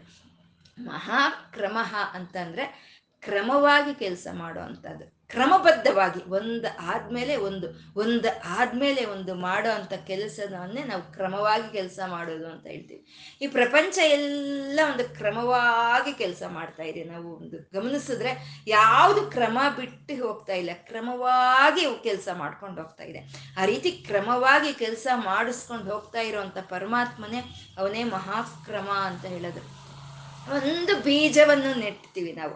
ಆ ಒಂದು ಬೀಜವನ್ನು ನೆಟ್ಟಿದ್ರೆ ಅದು ಕ್ರಮವಾಗಿ ಅದು ಮೊಳಕೆ ಬರುತ್ತೆ, ಮತ್ತೆ ಸಣ್ಣ ಗಿಡ ಆಗುತ್ತೆ ದೊಡ್ಡದಾಗಿ ಮ ಒಂದು ಮರದ ಹಾಗೆ ಬೆಳ್ಕೊಂಡು ಬರುತ್ತೆ. ಅದರಲ್ಲಿ ಒಂದು ಕ್ರಮ ಇದೆ ಅಲ್ವಾ? ಹಾಗೆ ಪ್ರತಿ ಒಂದರಲ್ಲೂ ಒಂದು ಕ್ರಮ ಅನ್ನೋದು ಇರುತ್ತೆ. ಈ ತಾಯಿ ಏನು ಮಾಡುತ್ತೆ? ಮಗು ಹುಟ್ಟಿದ ಮೇಲೆ ಮೊದಲು ಸ್ತನಪಾನವನ್ನು ಕೊಡುತ್ತೆ. ತನ್ನ ಸ್ತನಪಾನವನ್ನು ಕೊಡುತ್ತೆ. ಆಮೇಲೆ ಗೋ ಕ್ಷೀರವನ್ನು ಕೊಡುತ್ತೆ. ಆಮೇಲೆ ಈ ಸೆರಿ ಅಂತ, ಇರಾಗಿ ರಾಗಿ ಸೆರಿ ಅಂತ ಅದು ಕಲಸಿ ತುಪ್ಪ ಹಾಕಿ ಕಲಸಿ ಆ ರಾಗಿ ಸೆರಿಯನ್ನು ತಿನ್ನಿಸುತ್ತೆ ಅದಾದ್ಮೇಲೆ ಇನ್ನೂ ಕ್ರಮವಾಗಿ ಆ ಬಿಸಿ ಬಿಸಿ ಅನ್ನ ಮೆತ್ತಿಗೆ ಮಾಡಿ ತುಪ್ಪ ಹಾಕಿ ಆ ಬಿಸಿ ಅನ್ನವನ್ನು ತಿನ್ನಿಸ್ತಾಳೆ ಮತ್ತೆ ಕ್ರಮವಾಗಿ ಷೋಡಶ ಅನ್ನವನ್ನು ಉಂಡಿಸ್ತಾಳೆ ತಾಯಿ ಅಲ್ವಾ? ಈ ಕ್ರಮವಾಗಿ ಮಾಡ್ಕೊಂಡು ಬರ್ತಾಳೆ. ಹಾಗೆ ಭಗವಂತ ಸಾಧಕರು ಜನ್ಮ ಜನ್ಮ ಜನ್ಮ ಜನ್ಮಗಳಿಂದ ಸಾಧನೆ ಮಾಡ್ತಾ ಬರ್ತಾ ಇರೋವಂಥ ಸಾಧಕರನ್ನ ಕ್ರಮವಾಗಿ ಕ್ರಮವಾಗಿ ಮುಕ್ತಿ ಕಡೆ ಕರ್ಕೊಂಡು ಹೋಗುವಂಥ ಪರಮಾತ್ಮನೇ ಅವನೇ ಮಹಾಕ್ರಮ ಅಂತ ಹೇಳೋದು. ಅನೇಕ ಜನ್ಮಗಳಿಂದ ಮಾಡ್ಕೊಂಡು ಬರ್ತಾ ಇರುವಂತ ಸಾಧನೆ, ಅನೇಕ ಜನ್ಮಗಳಿಂದ ಮಾಡ್ಕೊಂಡು ಬರ್ತಾ ಇರುವಂತ ಒಂದು ಪುಣ್ಯದಿಂದ ಕ್ರಮವಾಗಿ ಕ್ರಮವಾಗಿ ಕ್ರಮವಾಗಿ ನಮಗೆ ಆ ಮೋಕ್ಷದ ಕಡೆ ಕರ್ಕೊಂಡು ಹೋಗುವಂತ ಅವನು ಅಂತ ಮಹಾಕ್ರಮ ಅಂತ ಆ ಮಹಾಕ್ರಮ ಎಲ್ಲ ಕಡೆ ವ್ಯಾಪಿಸ್ಕೊಂಡು ಈ ಪ್ರಪಂಚವನ್ನೆಲ್ಲ ಒಂದು ಪದ್ಧತಿಯ, ಒಂದು ಕ್ರಮಬದ್ಧವಾಗಿ ನಡೆಸ್ಕೊಂಡು ಹೋಗ್ತಾ ಇರುವಂತ ಭಗವಂತನ ಒಂದು ಕೆಲಸಗಳೇ ಅವೇ ಮಹಾಕರ್ಮ ಅಂತಂದ್ರು ಇನ್ನು ಮುಂದಿನ ನಾಮ ಮಹಾಕರ್ಮ ಅಂತ. ಕರ್ಮ ಅಂದ್ರೆ ಮಾಡೋ ಅಂತ ಕೆಲಸಗಳು. ಪರಮಾತ್ಮ ಮಾಡೋ ಅಂತ ಕೆಲಸಗಳು ಯಾವ ಈ ಪ್ರಪಂಚವನ್ನು ಸೃಷ್ಟಿ ಮಾಡಿದಾನೆ ಈ ಪ್ರಪಂಚವನ್ನೆಲ್ಲ ನಡೆಸ್ಕೊಂಡು ಇದ್ದಾನೆ. ಈ ಪ್ರಪಂಚವನ್ನು ಸೃಷ್ಟಿ ಮಾಡಿ ಪ್ರಪಂಚವನ್ನು ನಡೆಸ್ಕೊಂಡು ಹೋಗ್ತಾ ಇರೋವಂಥ ಈ ಕೆಲಸವೇ ಇದೇ ಮಹಾಕರ್ಮ ಅಂತ ಹೇಳೋದು. ನಾವು ಮಾಡ್ತಾ ಇರೋವಂಥ ಕೆಲಸಗಳು ಯಾವುದು ಮಹಾಕರ್ಮಗಳಲ್ಲ. ನಾವೇನು ಕೆಲಸ ಮಾಡ್ತಾ ಇದ್ದೀವೋ ಮಾಡ್ತಾ ಇದ್ದೀವಷ್ಟೇ ಇದು ಯಾವ ಮಹಾಕರ್ಮಗಳಲ್ಲ. ಯಾಕೆಂದ್ರೆ ನಾವು ಮಾಡೋ ಅಂಥ ಕೆಲಸಗಳು ಯಾರಾದರೂ ಮಾಡ್ತಾರೆ. ಯಾರಾದರೂ ಮಾಡ್ತಾರೆ. ಇನ್ನು ನಮಗಿಂತ ಚೆನ್ನಾಗಿ ಮಾಡ್ತಾರೆ ಅಂತ ಕೆಲ್ಸಗಳೇ ನಾವು ಮಾಡೋದು. ನಾವು ಒಂದೊಂದ್ಸಲಿ ಹೇಳ್ತಾ ಇರ್ತೀವಿ, ಏನೋ ಈ ಕೆಲಸ ನಾನೇ ನಾನೇ ಮಾಡ್ಬೇಕಾ ನನ್ನ ಕರ್ಮ ಅಂತ ನಾವು ಅನ್ಕೊಳ್ತಾ ಇರ್ತೀವಿ. ಆದರೆ ಭಗವಂತ ನಮಗೆ ಅವಕಾಶ ಕೊಟ್ಟಿದ್ದಾನೆ, ನಾವು ಅದನ್ನು ಉಪಯೋಗಿಸ್ಕೊಂಡು ಆ ಕೆಲಸ ನಾವು ಮಾಡಬೇಕು ಅದನ್ನ. ನಾವು ಮಾಡಲಿಲ್ಲ ಅಂದ್ರೆ ಅದೇನು ನಿಂತೋಗೋದಲ್ಲ. ಬೇರೆ ಯಾರ ಕೈಯೆಲ್ಲ ಪರಮಾತ್ಮ ಮಾಡಿಸ್ತಾನೆ. ನಮ್ಗೆ ಅವಕಾಶ ಕೊಟ್ಟನ ಅದನ್ನ ನಮ್ಮ ಒಂದು ಪುಣ್ಯದ ಒಂದು ಇದು ಅಂತ ತಿಳ್ಕೊಂಡು ನಾವು ಮಾಡ್ತಾ ಇರ್ಬೇಕಾಗಿರೋ ಅಂಥದ್ದು. ಆದರೆ ನಾವು ಮಾಡಿದ್ರೂ ನಡೆಯುತ್ತೆ, ಮಾಡ್ದಲೇ ಇದ್ರೂ ನಡೆಯುತ್ತೆ. ನಾವು ಮಾಡೋದಕ್ಕಿಂತ ಇನ್ನೂ ಚೆನ್ನಾಗಿ ಆ ಕೆಲಸಗಳನ್ನ ಮಾಡೋ ಅಂಥವ್ರು ಇರ್ತಾರೆ. ಹಾಗಾಗಿ ನಾವು ಮಾಡೋ ಅಂಥ ಕರ್ಮಗಳು ಯಾವುದು ಮಹಾಕರ್ಮಗಳಲ್ಲ. ಅಂದರೆ ಭಗವಂತ ಪರಮ, ಪರಮಾತ್ಮ ಮಾಡ್ತಾ ಇರುವಂತ ಕರ್ಮಗಳೇ ಅವೇ ಮಹಾಕರ್ಮ ಅಂತ ಹೇಳೋದು. ಅವ್ನು ಮಾಡಬೇಕು. ಅವ್ನು ಮಾಡಿದ್ರೇ ಈ ಸೃಷ್ಟಿ ಸೃಷ್ಟಿ ಆಗುತ್ತೆ. ಅವ್ನು ಮಾಡಬೇಕು. ಮಾಡಿದ್ರೇ ಈ ಸೃಷ್ಟಿ ಪೋಷಣೆ ಆಗುತ್ತೆ ಅಂತ. ಹಾಗೆ ಇನ್ನು ಯಾರಿಂದ ಮಾಡೋದಕ್ಕೆ ಸಾಧ್ಯವಿಲ್ದಲೇ ಇರುವಂಥದ್ದಂದ್ರೆ ಅನಿತರ ಸಾಧ್ಯವಾಗ್ದಲೇ ಇರುವಂಥ ಕೆಲಸಗಳನ್ನು ಮಾಡ್ತಾ ಇರೋವಂಥ ಪರಮಾತ್ಮನ ಕರ್ಮವೇ ಮಹಾಕರ್ಮ ಅಂತ ಹೇಳಿದ್ರು. ಪರಮಾತ್ಮ ಮಹಾಕರ್ಮ. ಮತ್ತೆ ಅಂತ ಮಹಾಕರ್ಮ, ಒಂದು ಉತ್ಕೃಷ್ಟವಾದಂಥ ಒಂದು ಕೆಲಸವನ್ನು ಮಾಡಬೇಕು ಅಂದ್ರೆ ಅವನಲ್ಲಿ ಆ ಉತ್ಕೃಷ್ಟವಾದಂಥ ಒಂದು ಶಕ್ತಿ ಇರಬೇಕು. ಆ ಉತ್ಕೃಷ್ಟವಾದಂಥ ಒಂದು ತೇಜಸ್ಸು ಅನ್ನೋದು ಇರಬೇಕು. ಅಂತ ಮಹಾ ತೇಜ ಅಂತ ಹೇಳಿದ್ರು. ಅಂದ್ರೆ ಇಲ್ಲಿ ತೇಜಸ್ಸು ಅಂದ್ರೆ ಪ್ರಕಾಶ ಅಂತಾನೆ ಅಲ್ಲ ಶಕ್ತಿ, ಬಲ ಇವೆಲ್ಲ ತನ್ನಲ್ಲಿ ಸೃಷ್ಟಿ ಮಾಡಬೇಕು. ಇದೆಲ್ಲ ನಮಗೆ ನೋಡ್ತಾ ಇದೀವಿ. ದಿನ ಬೆಳಗ್ಗೆ ಇದ್ರೆ ನೋಡ್ತಾ ಇರೋದ್ರಿಂದ ನಮ್ಗೆ ಇದ್ರ ಬಗ್ಗೆ ಅರ್ಥ ಆಗ್ತಾ ಇಲ್ಲ. ಆದರೆ ಎಸ್ ಎಷ್ಟು ಒಂದು ಶಕ್ತಿ ಬೇಕು ಅಲ್ವಾ? ಈ ಪ್ರಪಂಚವನ್ನೆಲ್ಲ ಒಂದೇ ರೀತಿ ಮಾಡ್ಕೊಂಡು ಹೋಗ್ಬೇಕು ಅಂದ್ರೆ ಎಷ್ಟು ಶಕ್ತಿ ಬೇಕು? ನಾವು ಮಾಡೋ ಕೆಲಸ ಒಂದೇ ರೀತಿ ಮಾಡಬೇಕು ಅಂದ್ರೆ ಎರಡು ದಿನ ಮಾಡಿದ್ರೆ ಮೂರನೇ ದಿನ ನಮ್ಗೆ ಬೋರ್ ಹೊಡಿಯುತ್ತೆ. ಅದನ್ನ ಬೇರೆ ರೀತಿ ಮಾಡಬೇಕು ಅಂತ ಅನ್ಕೊಳ್ತೀವಿ. ಇನ್ನೇ ಇಲ್ಲ ಮಾಡಲೇಬಾರ್ದು ಅನ್ಕೊಳ್ತೀವಿ. ಆದರೆ ಪರಮಾತ್ಮ ಸೃಷ್ಟಿ ಮಾಡಿ ಯುಗ ಯುಗಗಳಿಂದ ಯುಗ ಯುಗಗಳಿಂದ ಈ ರೀತಿ ಅವ್ನು ನಡೆಸ್ಕೊಂಡು ಹೋಗ್ತಾ ಇದ್ದಾನೆ ಅಂದರೆ ಅವನಲ್ಲಿ ಎಂಥ ತೇಜಸ್ ಇರಬೇಕು, ಎಂಥ ಬಲ ಇರಬೇಕು? ಅಂತ ಒಂದು ಮಹಾ ತೇಜ ಅಂತ ಹೇಳಿದ್ರು.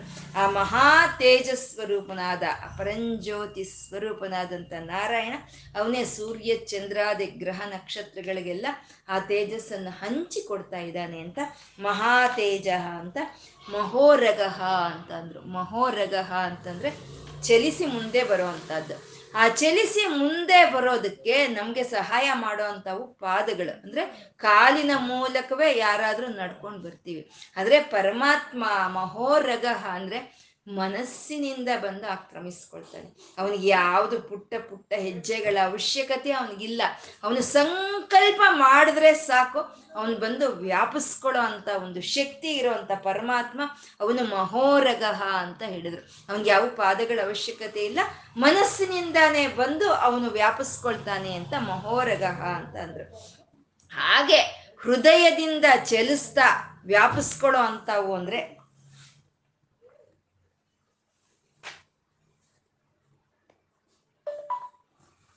ಹಾಗೆ ಹೃದಯದಿಂದ ಬಂದು ಹೃದಯದ ಇಂದ ಬಂದು ವ್ಯಾಪಿಸ್ಕೊಳ್ಳೋವು ಅಂತಂದ್ರೆ ಸರ್ಪುಗಳು. ಸರ್ಪಗಳಿಗೆ ಪಾದಗಳಿಲ್ಲ. ಅವೇನಿದ್ರು ಎದೆ ಮೇಲೆ ಅವು ಅವು ಚಲಿಸಿ ಮುಂದೆ ಹೋಗುವಂತ ಸರ್ಪಗಳಿಗೆ ರಗ ಅಂತ ಹೇಳುವಂಥದ್ದು. ಈ ಒಂದು ವಾಸುಕಿ, ಈ ತಕ್ಷಕ ಮುಂತಾದ ಸರ್ಪಗಳ ರೂಪದಲ್ಲಿ ಇರೋಂಥ ಪರಮಾತ್ಮನೇ ಅವನೇ ಮಹೋರಗಹ ಅಂತ ಹೇಳೋದು. ಸರ್ಪಾಣಿಮಸ್ಮಿ ವಾಸುಕಿಹಿ ಅಂತ ಭಗವದ್ಗೀತೆಯಲ್ಲಿ ಕೇಳಿಸ್ತಾ ಇಲ್ವಾ? ಸರ್ಪ ಸರ್ಪಗಳಲ್ಲಿ ವಾಸುಕಿ ನಾನು ಅಂತ ಕೃಷ್ಣ ಹೇಳಿರೋ ಅಂತದಂದ್ರೆ ಹೃದಯದ ಮೇಲೆ ಯಾವ ಚಲಿಸ್ತಾ ಹೋಗ್ತಾ ಇದೆಯೋ ಆ ಸರ್ಪಗಳ ರೂಪದಲ್ಲಿ ಭಗವಂತ ಇದ್ದಾನೆ ಅಂತ ಹೇಳ್ತಾ, ಮಹೋರಗಹ ಅಂತ ಹೇಳ್ತಾ, ಅವನಿಗೆ ಯಾವುದು ಪಾದಗಳ ಅವಶ್ಯಕತೆ ಇಲ್ಲ, ಅವನು ಬಂದು ವ್ಯಾಪಿಸ್ಕೊಳ್ಳೋದಕ್ಕೆ ಅವನು ಮನಸ್ಸಿನಿಂದಾನೇ ಸಾಕು, ಅವನು ಸಂಕಲ್ಪದಿಂದಾನೇ ಸಾಕು, ಅವನು ವ್ಯಾಪಿಸ್ಕೊಳ್ತಾನೆ ಅಂತ ಹೇಳ್ತಾ ಇರೋ ಅಂಥದ್ದು. ಅವನು ಮಾಡ್ತಂತೆ ಮಹೋರಗಹ ಮಹೋರಗಹ ಅಂತಂದ್ರೆ ಈ ಒಂದು ಪಾದಗಳ ಅವಶ್ಯಕತೆ ಇಲ್ದಲೆ ಹೃದಯದ ಮೇಲೆ ನಡ್ಕೊಂಡು ಬರುವಂತದನ್ನೇ ಮಹೋರಗಹ ಅಂತ ಹೇಳೋದು. ಅಂದ್ರೆ ಪರಮಾತ್ಮನಿಗೆ ಆ ಪಾದಗಳ ಅವಶ್ಯಕತೆ ಇಲ್ಲ, ಅವನು ಆಕ್ರಮಿಸ್ಕೋಬೇಕು ಅಂದ್ರೆ ಮನಸ್ಸಿನಿಂದಾನೇ ಬಂದು ಆಕ್ರಮಿಸ್ಕೊಳ್ತಾನೆ. ಅಂದ್ರೆ ಅವನ ಮನಸ್ಸಿನಲ್ಲಿ ಸಂಕಲ್ಪ ಬಂತು ಅಂತ ಅಂದ್ರೆ ಅಲ್ಲಿ ವ್ಯಾಪಿಸ್ಕೊಳ್ಳೋ ಅಂತ ಅವನು ಅವನು ಮಹೋರಗಹ ಅಂತ. ಮತ್ತೆ ಈ ಸರ್ಪಗಳು ಈ ಸರ್ಪಗಳು ಯಾವ ರೀತಿ ಚಲಿಸಿ ಮುಂದೆ ಹೋಗುತ್ತೆ, ಯಾವ ರೀತಿ ವ್ಯಾಪಿಸ್ಕೊಳ್ಳುತ್ತೆ ಅವು ಅಂತಂದ್ರೆ ಅವಕ್ಕೆ ಯಾವ ಪಾದಗಳ ಮೇಲೆ ಅವು ನಡೆಯಲ್ಲ. ಹೃದಯದ ಮೇಲೆ ಅವು ಮುಂದೆ ಮುಂದೆ ಹೋಗುವಂತಹದ್ದು ಆ ಹೃದಯದ ಮೇಲೆ ಮುಂದೆ ಮುಂದೆ ಹೋಗುವಂತ ಸರ್ಪಗಳೇ ರಗಹ ಅಂತ ಹೇಳೋದು. ಮಹಾರಗಹ ಅನ್ನೋದು ಆ ಸರ್ಪಗಳ ರೂಪದಲ್ಲಿ ಭಗವಂತ ಇದ್ದಾನೆ ಅಂತ ಹೇಳೋ ಅಂತದ್ದೇ ಮಹಾರಗಹ ಅಂತ. ಇದನ್ನೇ ಸರ್ಪಾಣಿ ಮಸ್ಮಿ ವಾಸುಕಿಹಿ ಅಂತ ಭಗವದ್ಗೀತೆಯಲ್ಲಿ ಸರ್ಪಗಳಲ್ಲಿ ನಾನು ವಾಸುಕಿ ಅಂತ ಹೇಳೋ ಅದು ಪರಮಾತ್ಮ ಸರ್ಪ ಸ್ವರೂಪನು ಅಂತ ಈ ಆದಿಶೇಷನನ್ನ ತನ್ನ ಒಂದು ಹಾಸಿಗೆಯನ್ನಾಗಿ ಮಾಡಿಕೊಂಡು ಮಲ್ಕೊಂಡಿರೋ ಅಂತ ವಿಷ್ಣು ಮೂರ್ತಿನೇ ಮಹಾರಗಹ, ಮಹೋರಗಹ ಅಂತ ಹೇಳೋವಂಥದ್ದು ಮತ್ತೆ ಇಲ್ಲಿ ಮಹೋರಗಹ ಅಂತ ಹೇಳ್ತಾ ಇರೋದು ಅಂತಂದ್ರೆ ನಮ್ಮಲ್ಲಿ ಎಲ್ಲರಲ್ಲೂ ಮೂಲಾಧಾರದಲ್ಲಿ ಇರೋಂಥ ಕುಂಡಲಿನಿ ಶಕ್ತಿಯನ್ನ ಹೇಳ್ತಾ ಇರುವಂತ ನಾಮವೇ ಮಹೋರಗಹ ಅಂತ. ಎಲ್ಲರಲ್ಲೂ ಕುಂಡಲಿನಿಯಾಗಿ ಅದ್ ನಮ್ಗೆ ತಿಳಿದಿದೆಯೋ, ತಿಳಿದಿಲ್ವೋ, ಕುಂಡಲಿನಿ ಇದೆ ಅಂತ ತಿಳಿದಿದೆಯೋ ತಿಳಿದಿಲ್ವೋ? ಆದರೆ ಆ ಕುಂಡಲಿನಿ ಶಕ್ತಿ ಅನ್ನೋದು ಮೂರು ಸುತ್ತು ಹಾವಿನ ಹಾಗೆ ಮೂರು ಸುತ್ತು ಸುತ್ತಕೊಂಡು ಮತ್ತೆ ಇನ್ನೊಂದು ಅರ್ಧ ಸುತ್ತು ಸುತ್ತಕೊಂಡು ಮೂರುವರೆ ಸುತ್ತು ಸುತ್ತಕೊಂಡು ಆ ಹೆಡೆಯನ್ನ ಕೆಳಕ್ಕೆ ಬಗ್ಗಿಸ್ಕೊಂಡು ಕೂತಿರುತ್ತೆ ಕುಂಡಲಿನಿ ಅನ್ನೋದು. ಅದು ಎಷ್ಟೊತ್ತು ಆ ಹೆಡೆಯನ್ನ ಕೆಳಗೆ ಬೊಗ್ಗಿಸಿ ಕೂತ್ಕೊಂಡಿರುತ್ತೋ ಅಷ್ಟೊತ್ತು ನಮ್ಮ ಮನಸ್ಸು ಇಹಲೋಕದ ಐಶ್ವರ್ಯಗಳ ಕಡೆನೇ ಓಡ್ತಾ ಇರುತ್ತೆ. ಎಷ್ಟೊತ್ತು ಆ ಕುಂಡಲಿನಿ ತಲೆ ಒಗ್ಗಿಸ್ಕೊಂಡು ಕೂತಿರುತ್ತೋ ಅಷ್ಟೊತ್ತು ಭೋಗಗಳ ಮೇಲೆ ನಮ್ಮ ಮನಸ್ಸು ಇರುತ್ತೆ. ಅದನ್ನ ನಾವು ಎಬ್ಬಿಸಿ ಮೇಲ್ಗಡೆ ಅದು ನೋಡೋ ಹಾಗೆ ಮಾಡಿದ್ರೆ ಆ ಮೇಲ್ಗಡೆ ತಲೆ ಎತ್ತಿದಂಥ ಕುಂಡಲಿನಿ ಅದು ಏಳು ಬೆಡ್, ಏಳು ಒಂದು ಚಕ್ರಗಳನ್ನು ದಾಟ್ಕೊಂಡು ಅದು ಸರ್ಪದ ಹಾಗೆ ಹೋಗಿ ಸಹಸ್ರಾರದಲ್ಲಿ ಇರೋ ಅಂತ ಆ ಪರಮಾತ್ಮನನ್ನು ಸೇರುತ್ತೆ ಅದೇ ಮಹೋರಗಹ. ಅದಕ್ಕೆ ಯಾವ ಪಾದಗಳ ಅವಶ್ಯಕತೆ ಇಲ್ವೇ? ಅದು ಹಾಗಾಗೆ ಹೃದಯದಿಂದನೇ ಅದು ಮೇಲೆ ಹೋಗುತ್ತೆ ಅಂತ ಮಹೋರಗಹ ಅಂತ ಹೇಳಿರೋದು. ಆ ಕುಂಡಲಿನಿ ಶಕ್ತಿ, ಆ ಕುಂಡಲಿನಿಯ ಸ್ವರೂಪದಲ್ಲಿ ಇರುವಂಥ ವಿಷ್ಣು ಮೂರ್ತಿನೇ ಅವನು ಮಹೋರಗಹ ಅಂತ. ಮತ್ತೆ ಇಲ್ಲಿ ಕುಂಡಲಿನಿ ಅಂತಂದ್ರೆ ಅದೇನೋ ಒಂದು ಹಾವು, ಅದು ನಮ್ಮ ಹೊಟ್ಟೆಯಲ್ಲಿ ಇದೆ ನಮ್ಮ ಮೂಲಾಧಾರದಲ್ಲಿ ಇದೆ ಅಂತ ಅಲ್ಲ, ಅರ್ಥ. ಕುಂಡಲಿನಿ ಅಂದ್ರೆ ಜ್ಞಾನ. ಯಾವಾಗ್ಲೂ ಜ್ಞಾನ ನಮ್ಗೆ ಕೆಳಗಡೆಗೆ ಇರುತ್ತೆ. ನಮ್ ಜ್ಞಾನ ಕೆಳಗಡೆಗೆ ಇರುತ್ತೆ. ನಮ್ ಜ್ಞಾನ ಯಾವಾಗ ಕೆಳಗಡೆಗೆ ಇರುತ್ತೋ ಆವಾಗ ನಮ್ಮ ಮನಸ್ಸು ಇಹಲೋಗದ ಕಡೆ ಓಡಾಡ್ತಾ ಇರುತ್ತೆ.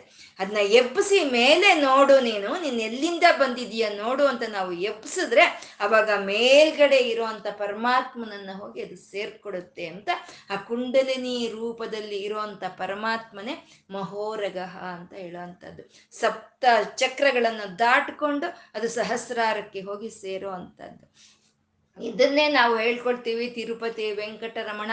ಏಳು ಬೆಟ್ಟಗಳನ್ನ ದಾಟಿ ಹೋದ್ರೆ ಅವನು ಸಿಗ್ತಾನೆ ನಮ್ಗೆ ಅಂತ ನಾವು ಹೇಳ್ಕೊಡ್ತೀವಿ. ಅಂದ್ರೆ ಏಳು ಬೆಟ್ಟಗಳನ್ನ ದಾಟಿ ಹೋದ್ರೆ ಅವನು ಎಂಟನೇ ಬೆಟ್ಟದಲ್ಲಿ ಸಿಕ್ಕೋನು ಅಂತಂದ್ರೆ ನಮ್ಮ ಧ್ಯಾನ ಅನ್ನೋದು ಮೂಲಾಧಾರದಲ್ಲಿ ಶುರುವಾಗಿ ಮೂಲಾಧಾರ ಚಕ್ರದಿಂದ ಅದು ಒಂದು ಮೂಲಾಧಾರ ಚಕ್ರ, ಸ್ವಾಧಿಷ್ಠಾನ, ಮಣಿಪುರ ಅನಾಹತ ವಿಶುದ್ಧ ಚಕ್ರ ಮತ್ತೆ ಆಜ್ಞಾ ಚಕ್ರ ಇವನ್ನೆಲ್ಲ ದಾಟಿಕೊಂಡು ಹೋದರೆ ಆ ಕೊನೆಯಲ್ಲಿ ಸಿಕ್ಕೋ ಚಕ್ರ ಅದೇ ಸರ್ವಾನಂದಮಯ ಚಕ್ರ ಅಂತ ಹೇಳೋದು. ಅಲ್ಲಿ ನಮಗೆ ಸಿಕ್ಕೋ ಪರತತ್ವವೇ ಅವನೇ ವೆಂಕಟರಮಣ ಅಂತ ಹೇಳೋದು. ಅಂದರೆ ಏಳು ಬೆಟ್ಟಗಳ ಒಡೆಯ ಅಂದ್ರೆ ಏಳು ಚಕ್ರಗಳ ಒಡೆಯ. ರಮಣ ಅಂದ್ರೆ ಆನಂದವನ್ನು ಕೊಡೋವನು ರಮಣನೇ ಅಂತ.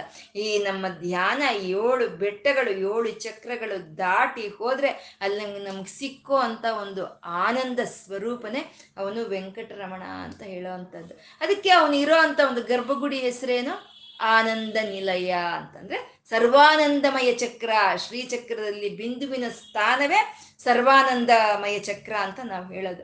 ಅಂತ ಹಾಗೆ ಆನಂದವನ್ನು ನಮ್ಮ ಧ್ಯಾನ ಅನ್ನೋದು ಸಂಪೂರ್ಣ ಹೋಗಿ ಸಹಸ್ರಾರಕ್ಕೆ ಸೇರಿದಾಗ ನಮಗೆ ಸಿಕ್ಕೋ ಅಂತ ಒಂದು ಆನಂದವೇ ಅದೇ ವೆಂಕಟರಮಣನ ತತ್ವ ಅಂತ ಹೇಳೋದು. ಮತ್ತೆ ವೆಂಕಟರಮಣನ ಗರ್ಭಗುಡಿಗೆ ನಾವು ಹೋಗ್ಬೇಕು ಅಂದ್ರೆ ಚಿನ್ನದ ಬಾಗಿಲು ದಾಟಬೇಕು, ಬೆಳ್ಳಿ ಬಾಗಿಲು ದಾಟಬೇಕು, ಚಿನ್ನದ ಬಾಗಿಲು ದಾಟಬೇಕು. ಅವೆಲ್ಲ ದಾಟಿ ಹೋದ್ರೆ ಅಲ್ಲಿ ನಮಗೆ ಸಿಗ್ತಾನೆ ವೆಂಕಟರಮಣ ಅಂತ. ಅಂದ್ರೆ ಈ ಬೆಳ್ಳಿ ಬಾಗಿಲು, ಈ ಚಿನ್ನದ ಬಾಗಿಲು, ಆ ಟಿ ಟಿ ಡಿ ಅವ್ರಿಗೆ ದುಡ್ಡು ಜಾಸ್ತಿಯಾಗಿ ಮಾಡಿಸಿದ್ದಾರೆ ಅಂತ ಅಲ್ಲ ಅದರ ಅರ್ಥ. ನಾವು ಬೆಳ್ಳಿ ಬಂಗಾರ ಅನ್ನೋ ಒಂದು ಇಹಲೋಕದ ಭೋಗಗಳ ಮೇಲೆ ಆಸೆ ಬಿಟ್ಟು ಮುಂದೆ ಹೋದ್ರೆ ನಮಗೆ ಸಿಕ್ಕೋ ಅಂತ ಒಂದು ಪರತತ್ವವೇ ಅದೇ ವೆಂಕಟರಮಣ ಅಂತ ಹೇಳೋದು. ಜಯ ವಿಜಯರು ಜಯ ವಿಜಯರನ್ನ ದಾಟ್ಕೊಂಡು ಹೋಗಬೇಕು ಅಂತಂದ್ರೆ ಜಯ ವಿಜಯರು ಅಂದ್ರೆ ಜನ್ಮ ಮೃತ್ಯುಗಳು ಜನ್ಮ ಮೃತ್ಯುಗಳು. ಆ ಜನ್ಮ ಮೃತ್ಯುಗಳು ದಾಟ್ಕೊಂಡು ಹೋದ್ರೆ ನಮ್ಗೆ ಅಲ್ಲಿ ಆ ಆ ಸರ್ವಾನಂದಮಯ ಚಕ್ರದಲ್ಲಿ ಸಿಕ್ಕುವಂತ ಒಂದು ಪರತತ್ವವೇ ಅದೇ ಮಹೋರಗಹ ಅಂತ ಹೇಳುವಂಥದ್ದು ಪರಮಾತ್ಮ ಮಹೋರಗಹ. ಅಂದ್ರೆ ಅವನು ವ್ಯಾಪಿಸ್ಕೋಬೇಕು ಅಂದ್ರೆ ಅವ್ನಿಗೆ ಯಾವುದು ಪಾದಗಳ ಅವಶ್ಯಕತೆ ಇಲ್ಲ.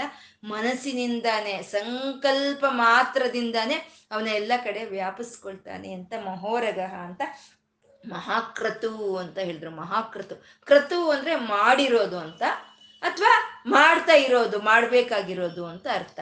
ಮಾಡಿರೋದು ಏನು? ಈ ಪ್ರಪಂಚ. ಪ ಮಹಾ ಮಹಾ ಅಂದ್ರೆ ಪರಬ್ರಹ್ಮನು. ಪರಬ್ರಹ್ಮನು ಮಾಡಿರೋ ಅಂತ ಒಂದು ಕ್ರತು ಏನು ಅಂದ್ರೆ ಈ ಪ್ರಪಂಚ, ಪ್ರಪಂಚವನ್ನು ಮಾಡಿದ್ದಾನೆ. ಮತ್ತೆ ಮಾಡ್ಬೇಕಾಗಿರೋದೇನು ವಿಶ್ವಕರ್ಮಗಳು. ಈ ವಿಶ್ವಕರ್ಮಗಳು, ಬೆಳಗಾದ್ರೆ ರಾತ್ರಿವರೆಗೂ ಎಷ್ಟು ಕರ್ಮಗಳಿದೆ ಅಲ್ವಾ? ಈ ಕರ್ಮಗಳನ್ನೆಲ್ಲ ಆಚರಿಸ್ತಾ ಇರುವಂತ ಪರಮಾತ್ಮ ಅವನು ಮಹಾಕ್ರತು. ಅವನು ಮಾಡ್ತಾ ಇರೋ ಪ್ರಪಂಚವೇ ಕ್ರತು. ಈ ಪ್ರಪಂಚಕ್ಕಾಗಿ ಅವನು ಮಾಡ್ತಾ ಇರುವಂತ ಕರ್ಮಗಳೇ ಕ್ರತು ಅಂತ ಹೇಳೋದು ಮಹಾಕ್ರತು ಅಂತ ಹೇಳೋವಂಥದ್ದು ಮತ್ತೆ ಕ್ರತು ಅನ್ನೋದನ್ನ ಯಜ್ಞಕ್ಕೆ ಹೇಳೋವಂಥದ್ದು ಯಜ್ಞಗಳಿಗೆ ಕ್ರತು ಅಂತ ಹೇಳ್ತಾರೆ. ಈ ಸ ರಾಮ ಕೃಷ್ಣ ಅವತಾರಗಳಲ್ಲಿ ಬಂದಂಥ ನಾರಾಯಣ, ಅವನು ಅನೇಕವಾದ ಯಜ್ಞಗಳನ್ನು ಮಾಡ್ತಾ ಈ ಪ್ರಪಂಚದ ಒಂದು ಲೋಕೋದ್ಧಾರಕ್ಕಾಗಿ, ಲೋಕ ಕಲ್ಯಾಣಕ್ಕಾಗಿ ಅನೇಕವಾದಂಥ ಯಜ್ಞಗಳನ್ನು ಮಾಡಿದಂಥ ಪರಬ್ರಹ್ಮನ ಅವನೇ ಮಹಾಕ್ರತು ಅಂತ. ಕ್ರತು ಅಂದ್ರೆ ಯಜ್ಞ ಅಂತ ಹೇಳ್ಕೊಂಡ್ವಿ. ಈ ಯಜ್ಞಗಳಲ್ಲಿ ಅತೀ ಒಂದು ಶ್ರೇಷ್ಠವಾದಂಥ ಯಜ್ಞ ಅಂತಂದ್ರೆ ಅಶ್ವಮೇಧ ಯಾಗ ಅಂತ ಹೇಳ್ತಾರೆ. ಇವಾಗ ನಮ್ಗೆ ಹೇಳ್ತಾರೆ ಚಕ್ರರಾಜ ಅಂತ ಹೇಳ್ತಾರೆ. ಶ್ರೀಚಕ್ರವನ್ನು ಚಕ್ರರಾಜ ಅಂತ ಹೇಳ್ತಾರೆ. ಅಂದ್ರೆ ಚಕ್ರಗಳಲ್ಲಿ ಶ್ರೇಷ್ಠವಾಗಿರುವಂತಹದ್ದು ಶ್ರೀಚಕ್ರ ಅಂತ. ಹಾಗೆ ಅಶ್ವಮೇಧ ರಾಜ ಅಂತ ಹೇಳ್ತಾರೆ. ಅಂದ್ರೆ ಯಾಗಗಳಲ್ಲಿ ಅಶ್ವಮೇಧ ಅನ್ನೋದು ಅತ್ಯಂತ ಒಂದು ಉತ್ಕೃಷ್ಟವಾಗಿರುವಂಥದ್ದು ಅಂತ ಹೇಳುವಂಥದ್ದು ಮತ್ತೆ ಅಶ್ವಮೇಧ ಅಂತಂದ್ರೆ ಮೇಧ ಅಂದ್ರೆ ಮದಿಸೋದು. ಅಶ್ವ ಅಂದ್ರೆ ಇಂದ್ರಿಯಗಳಿಗೆ ಅದು ಸಂಕೇತವಾಗಿರುವಂಥದ್ದು ಅಶ್ವ. ನಮ್ಗೆ ನಮ್ಗೆ ತಿಳಿದಲೇ ಇದ್ರು ನಾವು ಆ ಭಾಷೆಯನ್ನು ನಾವು ಬಳಸ್ತಾ ಏ ಮನಸ್ಸು ಕುದುರೆ ಹೋದಂಗೆ ಹೋಗ್ತಾ ಇದೆ ಅಂತ ನಾವು ಹೇಳ್ತೀವಲ್ವ. ಕುದುರೆ ನಮ್ಮಲ್ಲಿ ಮ ಇರುವಂಥ ಕೋರಿಕೆಗಳು ಕುದುರೆ ಹಾಗೆ ಓಡ್ತಾ ಇದೆ ಅಂತ ನಾವು ಹೇಳ್ತೀವಿ. ಅಂದರೆ ಇಂದ್ರಿಯಗಳನ್ನು ಸಂಕೇತ ಮಾಡೋ ಅಂಥದ್ದೇ ಕುದುರೆ, ಅಶ್ವ ಅಂತ ಹೇಳೋದು. ಅಂದರೆ ನಮ್ಮ ಇಂದ್ರಿಯಗಳನ್ನು ಮದಿಸಿದಾಗ ನಮಗೆ ಈ ದೇಹ, ಇಂದ್ರಿಯ, ಮನಸ್ಸು ಅನ್ನೋದು ನಾನು ಅಲ್ಲ, ಇದು ಪರಮಾತ್ಮ ಅಂತ ನಮ್ಗೆ ತಿಳಿಯುತ್ತೆ. ಹಾಗೆ ತಿಳ್ಕೊಳ್ಳೋ ಅಂಥದ್ದನ್ನೇ ಅಶ್ವಮೇಧ ಯಾಗ ಅಂತ ಹೇಳೋ ಅಂದರೆ ನಾವು ಅಶ್ವಮೇಧ ಯಾಗ ನಾವು ಯಾವಾಗ ಮಾಡ್ತೀವಿ ಅಂದರೆ ಆ ಒಂದು ಇಂದ್ರಿಯಗಳೆಲ್ಲ, ಈ ಮನಸ್ಸು, ಈ ಇಂದ್ರಿಯಗಳು, ಈ ಬುದ್ಧಿ ಸಮಸ್ತವೋ ಇದು ಯಾವುದು ನಾನು ಅನ್ನೋದು ನಾನಲ್ಲ, ಇದು ನಿನಗೆ ಸೇರಿರೋದು ಅಂತ ತಿಳ್ಕೊಂಡದ ಅದೇ ಅಶ್ವಮೇಧ ಯಾಗ ಅಂತ ಹೇಳ್ತಾರೆ. ಯಾಗಗಳಲ್ಲಿ ನಾವು ಅತ್ಯಂತ ಸುಲಭವಾಗಿ ಮಾಡ್ಬೋದು ಅನ್ನೋಂಥ ಯಾಗ ಅಂದರೆ ಅದು ಆರಾಧನೆ. ಭಗವಂತನ ಆರಾಧಿಸ್ತಾ ಇದ್ವಾ, ಅಷ್ಟೇ ಸಾಕು. ಭಗವಂತನ ಧ್ಯಾನಿಸ್ತಾ ಇದ್ವಾ, ಅದೇ ಒಂದು ದೊಡ್ಡ ಒಂದು ಅಶ್ವಮೇಧ ಯಾಗ ಇದ್ದ ಹಾಗೆ ಅಂತ. ಅದೇ ಕೃತು, ಅದೇ ಮಹಾಕೃತು ಅಂತ ಹೇಳೋ ಅಂತಂದು ಮತ್ತೆ ಭಗವಂತನಿಗೆ ನಾವು ಏನು ತಿಂದ್ವಿ, ಏನು ಕುಡಿದ್ವಿ, ಏನು ಕೆಲಸ ಮಾಡಿದ್ವಿ ಯಾವುದು ಇದೆ ನಮ್ಮ ಹತ್ರ, ಅದೆಲ್ಲ ಪರಮಾತ್ಮ ನಿನ್ಗೆ ಸೇರ್ಬೇಕಾಗಿರೋದು. ಒಂದು ಊಟ ಮಾಡಿದ್ವಾ, ಇದು ನಿನ್ಗೆ ಸೇರ್ಬೇಕು. ಒಂದು ನೀರು ಕುಡಿದ್ವಾ, ಇದು ನಿನ್ಗೆ ಸೇರ್ಬೇಕು. ಒಂದು ಪ್ರದಕ್ಷಿಣೆ ಹಾಕದ್ವಾ, ಜಪೋ ಜಲ್ಪ ಶಿಲ್ಪಂ ಅಂತ. ನಾವು ಸೌಂದರ್ಯ ಲಹರಿದಲ್ಲಿ ಹೇಳ್ಕೊಂಡಿದೀವಲ್ವಾ ನಾವೆಲ್ಲಿ ಓಡಾಡಿದ್ರು, ನಾವು ಎಲ್ಲಿ ಕೂತ್ಕೊಂಡ್ರು, ಎಲ್ಲಿ ಇದ್ರು, ಯಾರ ಹತ್ರ ಮಾತಾಡಿದ್ರು, ಏನು ಮುದ್ರೆಗಳು ತೊಡಸು, ಸಮಸ್ತವು ಪರಬ್ರಹ್ಮನಿಗೆ ಸೇರ್ಬೇಕು ಅಂತ ನಾವು ಅರ್ಪಣೆ ಮಾಡೋ ಅಂಥದ್ದೇ ಅದೇ ಕ್ರತು ಅಂತ ಹೇಳೋದು. ಸರ್ವಂ ಶ್ರೀ ಈಶ್ವರಾರ್ಪಣ ಮಸ್ತು ಅಂತ ಹೇಳೋದು. ಇದನ್ನೇ ಭಗವದ್ಗೀತೆಯಲ್ಲಿ ಭಗವಂತ ಹೇಳೋದು ಯತ್ಕರೋಷಿ ಯಜ್ಞಾಶಿ ಯಜ್ಜುಹೋಷಿ ದದಾಸಿ ಯತ್ ತತ್ಕರುಷ್ಯ ಮತರ್ಪಣಂ, ಎಲ್ಲವೂ ಸಮಸ್ತವು ಯಾರು ನನಗೆ ಅರ್ಪಣೆ ಮಾಡ್ತಾರೋ ಅಂತ ಅವ್ರು ಮಾಡೋ ಒಂದು ಕೆಲ್ಸಗಳೇ ಕ್ರತು ಅಂತ ಹೇಳೋವಂಥದ್ದು. ಆ ಕ್ರತು ಆದ ಪರಮಾತ್ಮ ಮಹಾಯಜ್ವ ಅಂತ ಇದ್ದಾರೆ. ಮಹಾಯಜ್ವ ಅಂದರೆ ಯಜ್ಞವನ್ನು ಮಾಡೋ ಅಂಥವನ್ನ ಯಜ್ವ ಅಂತ ಹೇಳೋದು. ಪರಮಾತ್ಮ ಮಾಡ್ತಾ ಇರೋವಂಥ ಯಜ್ವ ಯಜ್ವ ಯಾವುದು ಅಂತಂದ್ರೆ ಈ ಪ್ರಪಂಚ ಅನ್ನೋ ಯಜ್ಞವನ್ನ ಪರಮಾತ್ಮ ಮಾಡ್ತಾ ಇದ್ದಾನೆ. ಯಜ್ಞ ಇದು ಯಜ್ಞ. ಪ್ರಪಂಚ ಯಜ್ಞವನ್ನು ಮಾಡ್ತಾ ಇರೋವಂಥ ಪರಮಾತ್ಮ ಯಜ್ವ ಅಂತ ಹೇಳೋದು. ಮತ್ತೆ ಯಜ್ವ ಅಂತ ಹೇಳೋದು ಅಂದ್ರೆ ಈ ಪ್ರ, ಯಜ್ಞವನ್ನ ಮಾಡೋ ಅಂತವ್ರು ಯಾಜರು ಅಂತ ಕರೀತಾರೆ. ಸೋಮಯಾಜಿ ಅಂತಾರಲ್ವ? ಹಾಗೆ ಯಾರು ಯಜ್ಞವನ್ನು ಮಾಡ್ತಾರೋ ಅಂತವ್ರನ್ನ ಯಾಜಿ ಅಂತ ಕರೀತಾರೆ. ಅಂದ್ರೆ ಆ ಯಾಜರು ಏನನ್ನು ಬಯಸ್ತಾರೆ? ಪರಮಾತ್ಮನನ್ನೇ ಬಯಸ್ತಾರೆ. ಯಾವ ರೀತಿ ಹೋಮ ಮಾಡಿದ್ರು, ಯಾವ ರೀತಿ ಯಜ್ಞ ಮಾಡಿದ್ರು ಬಯಸೋದ್ ಮಾತ್ರ ಪರಮಾತ್ಮನನ್ನೇ. ಅಂದ್ರೆ ಇಷ್ಟು ಅನೇಕವಾದಂಥ ಯಾಜರು ಯಾರಿಗೆ ಇದಾರೋ ಅವನೇ ಮಹಾಯಾಜ್ವ ಅಂತ ಹೇಳೋದು. ಅತ್ಯಂತ ದನ ಮಹಾ ಮಹಾಧನವಂತ ಅಂತ ನಾವು ಹೇಳ್ತೀವಲ್ವ? ಹಾಗೆ ಅತ್ಯಂತ ಯಾಜರು ಈ ಪ್ರಪಂಚ ಪೂರ್ತಿ ಅವನಿಗಾಗಿ ತಳಮಳ ಪಡೋ ಅಂಥವ್ರು ಅವನಿಗಾಗಿ ತಪಸ್ ಮಾಡೋ ಅಂಥವ್ರು ಅವನಿಗಾಗಿ ಧ್ಯಾನ ಮಾಡೋ ಅಂಥವ್ರು ಅವರೆಲ್ಲ ಯಾಜರು. ಅಂತ ಯಾಜರ್ನ ಹೊಂದಿರೋ ಅಂಥ ಪರಮಾತ್ಮ ಅವನು ಮಹಾಯಾಜ್ವ ಅಂತ ಹೇಳ್ತಾ ಅವನು ಮಹಾಯಜ್ಞ ಅಂತಂದ್ರು. ಅಂದ್ರೆ ಯಜ್ಞವೇ ಪರಮಾತ್ಮನ ಸ್ವರೂಪ ಅಂತ. ಯಜ್ಞೋ ವೈ ವಿಷ್ಣು ಅಂತ. ಯಾವ ಯಜ್ಞ ಮಾಡಿದ್ರು ಅದು ವಿಷ್ಣುವಿನ ರೂಪವೇ. ನೀವು ಯಾವ ಯಜ್ಞ ಮಾಡಿದ್ರು ಸರಿ, ಅದು ಒಂದು ವಿಷ್ಣುವಿನ ರೂಪವೇ ಅಂತ ಹೇಳುವಂಥದ್ದು. ಅಂದ್ರೆ ನಾವು ಒಂದು ಯಾವ ಯಜ್ಞ ಮಾಡಿದ್ರು ಆ ಯಜ್ಞದಲ್ಲಿ ಆ ಸಾಮರ್ಥ್ಯವಾಗಿರ್ತಾನೆ ಪರಮಾತ್ಮ. ನಮ್ಗೆ ಏನಾದ್ರೂ ಒಂದು ಯಜ್ಞ ಮಾಡ್ಬೇಕು ಅಂದ್ರೆ ನಮ್ಗೊಂದು ಸಾಮರ್ಥ್ಯ ಅನ್ನೋದು ಇರ್ಬೇಕಲ್ವಾ? ಆ ಸಾಮರ್ಥ್ಯದ ರೂಪದಲ್ಲಿ ಭಗವಂತನೇ ಇರ್ತಾನೆ. ಇವಾಗ ನಾವು ಈ ಮಧ್ಯೆ ನಾವು ನೋಡ್ತಾ ಇದ್ದೀವಲ್ವಾ ಈ ಡಾಕ್ಟರ್ ಅರಳು ಮಲ್ಲಿಗೆ ಪಾರ್ಥ ಸಾರಥಿ ಅವರು ಈ global Vishnu Sahasranama, global federation ಅಂತ ಶುರು ಮಾಡಿದ್ದಾರೆ. ಅಂದ್ರೆ ಪ್ರತಿ ದಿನವೂ ಹನ್ನೊಂದು ಸಲಿ ವಿಷ್ಣು ಸಹಸ್ರನಾಮವನ್ನು ಹೇಳೋದು. ಆ ರೀತಿ ಹನ್ನೊಂದು ದಿನ ಹೇಳಬೇಕು. ಒಂದೊಂದು ದಿನ ಹನ್ನೊಂದು ಸಲಿ ವಿಷ್ಣು ಸಹಸ್ರನಾಮವನ್ನು ಹೇಳಿದ್ರೆ ಆ ರೀತಿ ಹನ್ನೊಂದು ದಿನ ಹೇಳಿದ್ರೆ ಅದನ್ನ ಒಂದು ಚಕ್ರ ಅಂತ ಹೇಳ್ತಾರೆ. ಈ ರೀತಿ ಹನ್ನೊಂದು ಮಾಡ್ಬೇಕಂತೆ. ಹನ್ನೊಂದು ಹನ್ನೊಂದು ದಿನ ಹನ್ನೊಂದು ಸಲಿ ಮಾಡೋ ಅಂಥದ್ನ ಆ ರೀತಿ ಹನ್ನೊಂದು ಸಲಿ ಮಾಡಬೇಕು ಅಂತಂದ್ರೆ ಅದೇನೋ ಈ ವರ್ಷ ಒಂದು ಚಕ್ರ, ಬರೋ ವರ್ಷ ಇನ್ನೊಂದು ಚಕ್ರ ಅಂತ ಅಲ್ಲ. ಕೇವಲ ಎರಡು ಮೂರು ದಿನಗಳ ಅಂತರದಲ್ಲಿ ಇನ್ನೊಂದು ಚಕ್ರವನ್ನು ಮಾಡ್ಕೊಂಡು ಬರೋದು. ಅಂದ್ರೆ ಹನ್ನೊಂದು ಇಂಟು ಹನ್ನೊಂದು ಅಂದ್ರೆ ನೂರ ಇಪ್ಪತ್ತೊಂದು. ನೂರ ಇಪ್ಪತ್ತೊಂದು ದಿನ ಸತತವಾಗಿ ಹನ್ನೊಂದು ಸಲಿ ವಿಷ್ಣು ಸಹಸ್ರನಾಮ ಪಾರಾಯಣ ಮಾಡಬೇಕು ಅಂದ್ರೆ ಅದರಲ್ಲಿ ಎಂತ ಶಕ್ತಿ ಇರ್ಬೇಕಲ್ವಾ? ಅದೆಂತೆಂಥ ಮಹಾಯಜ್ಞ ಆಗಿರ್ಬೇಕು. ಅದರಲ್ಲಿ ಇನ್ನೆಂಥ ದೈವಿಕ ಶಕ್ತಿ ಇರಬೇಕು? ಆ ಸಾಮರ್ಥ್ಯವೇ ಪರಮಾತ್ಮ ಅಂತ ಹೇಳಿದ ಅವನೇ ಮಹಾಯಜ್ಞ ಆ ಸಾಮರ್ಥ್ಯ ರೂಪದಲ್ಲಿ ಪರಮಾತ್ಮ ಇದ್ದಾನೆ ಅಂತ. ಬೆಟ್ಟ, ತಿರುಪತಿ ಬೆಟ್ಟ ಹತ್ತಬೇಕು ಅಂದರೆ ಮೂರು ಸಾವಿರದ ಏಳ್ನೂರ ಐವತ್ತು ಮೆಟ್ಲು ಇರುತ್ತೆ. ಆ ಮೂರು ಸಾವಿರದ ಏಳ್ನೂರ ಐವತ್ತು ಮೆಟ್ಲು ನಾವು ಹತ್ತಿ ಹೋಗೋದೇ ಕಷ್ಟ ನಾವು. ಅಲ್ಲಿ ಕೂತ್ಕೊಳ್ತೀವಿ, ಇಲ್ಲಿ ಕೂತ್ಕೊಳ್ತೀವಿ. ಕೇವಲ ಮೂರು ಗಂಟೆಯಲ್ಲಿ ಹತ್ತೋದನ್ನ ನಾವು ಒಂಬತ್ತು ಗಂಟೆ ತಗೊಳ್ತೀವಿ. ಕೂಲ್ ಡ್ರಿಂಕ್ಸ್ ಕುಡಿತೀವಿ, ನೀರು ಕುಡಿತೀವಿ, ಸಿಕ್ಕಿದ್ದೆಲ್ಲ ತಿಂತೀವಿ. ಕೆಲವರು ಪ್ರತಿ ಒಂದು ಮೆಟ್ಲನ್ನು ತೊಳೆದು ಅರಿಶಿನ ಕುಂಕುಮ ಹಚ್ಚಿ, ಕರ್ಪೂರ ಹಚ್ಚಿ ಅವ್ರು ಹತ್ತಾರೆ ಅವ್ರು ಮಾಡೋ ಅಂತ ಯಜ್ಞ ಇನ್ನು ಆ ಯಜ್ಞಕ್ಕೆ ಬೇಕಾಗಿರುವಂಥ ಸಾಮರ್ಥ್ಯ ಎಂತದಿರ್ಬೇಕು ಆ ಸಾಮರ್ಥ್ಯವನ್ನು ಕೊಡೋ ಅಂತ ಪರಮಾತ್ಮನೇ ಅವನೇ ಮಹಾಯಜ್ಞ ಅಂತ ಹೇಳೋವಂಥದ್ದು ಮಹಾಯಜ್ಞನು ಅಂತ. ನಾವು ಯಾವುದಾದ್ರೂ ಒಂದು ಕೆಲಸ ಮಾಡಬೇಕು ಅಂತ ಸಂಕಲ್ಪ ಮಾಡಿಕೊಂಡಾಗ ಆ ಕೆಲಸವನ್ನು ಮಾಡಿ ಮುಗಿಸಿರ್ತೀವಿ. ಒಂದು ಒಂದು ಲೋಕ ಕಲ್ಯಾಣಕ್ಕೋ ಒಂದು ಹತ್ತು ಜನಕ್ಕೆ ಅದಕ್ಕೆ ಒಂದು ಕೆಲ್ಸಕ್ಕೆ ಬರೋ ಅಂಥದ್ದು ಯಾವುದೋ ಒಂದು ಮಾಡಿದ್ದೀವಿ ಮಾಡಬೇಕು ಅಂದ್ಕೊಂಡ್ವಿ ಮಾಡಿದ್ವಿ. ಮಾಡಾದ್ಮೇಲೆ ಕೂತ್ಕೊಂಡು ಯೋಚನೆ ಮಾಡಿದ್ರೆ, ನಾನಾ ಮಾಡಿದೆ ಇಂಥ ಕೆಲಸ ಅಂತ ಅನ್ಸುತ್ತೆ. ಪ್ರತಿಯೊಬ್ಬರ ಜೀವನದಲ್ಲೂ ಇದು ಬರುತ್ತೆ. ನಾನಾ ಮಾಡಿದೆ ಈ ಕೆಲಸ ಅಂತ ಅನ್ಸುತ್ತೆ. ಹಾಗೆ ನಮ್ಮ ಕೈಯಲ್ಲಿ ಅಂತ ಯಜ್ಞವನ್ನು ಮಾಡಿಸೋ ಅಂತ ಪರಮಾತ್ಮನೇ ಅವನೇ ಮಹಾಯಜ್ಞ ಅಂತ ಹೇಳಿದ್ರು. ಮಹಾ ಹವಿಹಿ ಅಂತ ಇದ್ದಾರೆ. ಅಂದರೆ ಒಂದು ಯಜ್ಞ ಮಾಡೋವಾಗ ಹವಿಸ್ಸು ಅಂತ ಕೊಡ್ತೀವಿ ನಾವು. ಹವಿಸ್ಸು ಅಂತ ಕೊಡ್ತೀವಿ. ಆ ಹವಿಸ್ಸನ್ನು ಯಾರು ಸ್ವೀಕಾರ ಮಾಡ್ತಾ ಇದ್ದಾನೋ ಅವನೇ ಮಹಾ ಹವಿಹಿ ಅಂತ ಹೇಳೋವಂಥದ್ದು. ಒಂದು ಯಜ್ಞ ಅಂತ ಮಾಡಬೇಕಾದ್ರೆ ನಾವು ಅದಕ್ಕೆ ಒಂದು ಹಸುವಿನ ತುಪ್ಪವನ್ನು ನಾವು ಹವಿಸ್ಸಾಗಿ ಕೊಡ್ತೀವಿ. ಒಂದು ಕಬ್ಬಿನ ಜಲ್ಲೆಯನ್ನ ಒಂದು ಸಣ್ಣ ಸಣ್ಣ ಭಾಗಗಳನ್ನಾಗಿ ಮಾಡಿ ಅದನ್ನ ಕೊಡ್ತೀವಿ. ಮತ್ತೆ ಈ ಅರಳಂತೆ ಇನ್ನೊಂದು ಮತ್ತೊಂದು ಎಲ್ಲ ಹವಿಸ್ಸಾಗಿ ನಾವು ಪರಮಾತ್ಮನಿಗೆ ಕೊಡ್ತೀವಿ. ಆ ಹವಿಸ್ಸೆಲ್ಲ ಸ ಪರಮಾತ್ಮ ಸ್ವೀಕಾರ ಮಾಡ್ತಾನೆ. ಆದರೆ ಆ ಹವಿಸ್ಸು ಬೇರೆ ಅಲ್ಲ ಸ್ವೀಕಾರ ಮಾಡೋ ಪರಮಾತ್ಮ ಬೇರೆ ಅಲ್ಲ ಅದು ಒಂದೇ ಅಂತ ಹೇಳೋದು. ಯಾಕೆಂದ್ರೆ ಆ ಒಂದು ಹಸುವಿನ ತುಪ್ಪ ನಮ್ಗೆ ಹೇಗೆ ಬಂತು? ನಾವು ತಯಾರು ಮಾಡ್ಕೊಂಡಿಲ್ಲ. ಹಸುವಿನಲ್ಲಿ ಆ ಹಾಲಿನ ಅಂಶವನ್ನು ಇಟ್ಟಂತ ಪರಮಾತ್ಮ ಅದು ಅವನಿಗೆ ಸಲ್ಬೇಕಾಗಿರುವಂಥದ್ದು ಹೌಸ್ ಹವಿಸುವಂಥ ಮತ್ತೆ ಪಂಚಭೂತಗಳಿಂದ ಉತ್ಪನ್ನವಾಗುವಂಥದ್ದು ಕಬ್ಬಿನ ಜಲ್ಲೆ. ಆಕಾಶ ಇರಬೇಕು, ಭೂಮಿ ಇರಬೇಕು, ಮಳೆ ಇರಬೇಕು, ಗಾಳಿ ಇರಬೇಕು.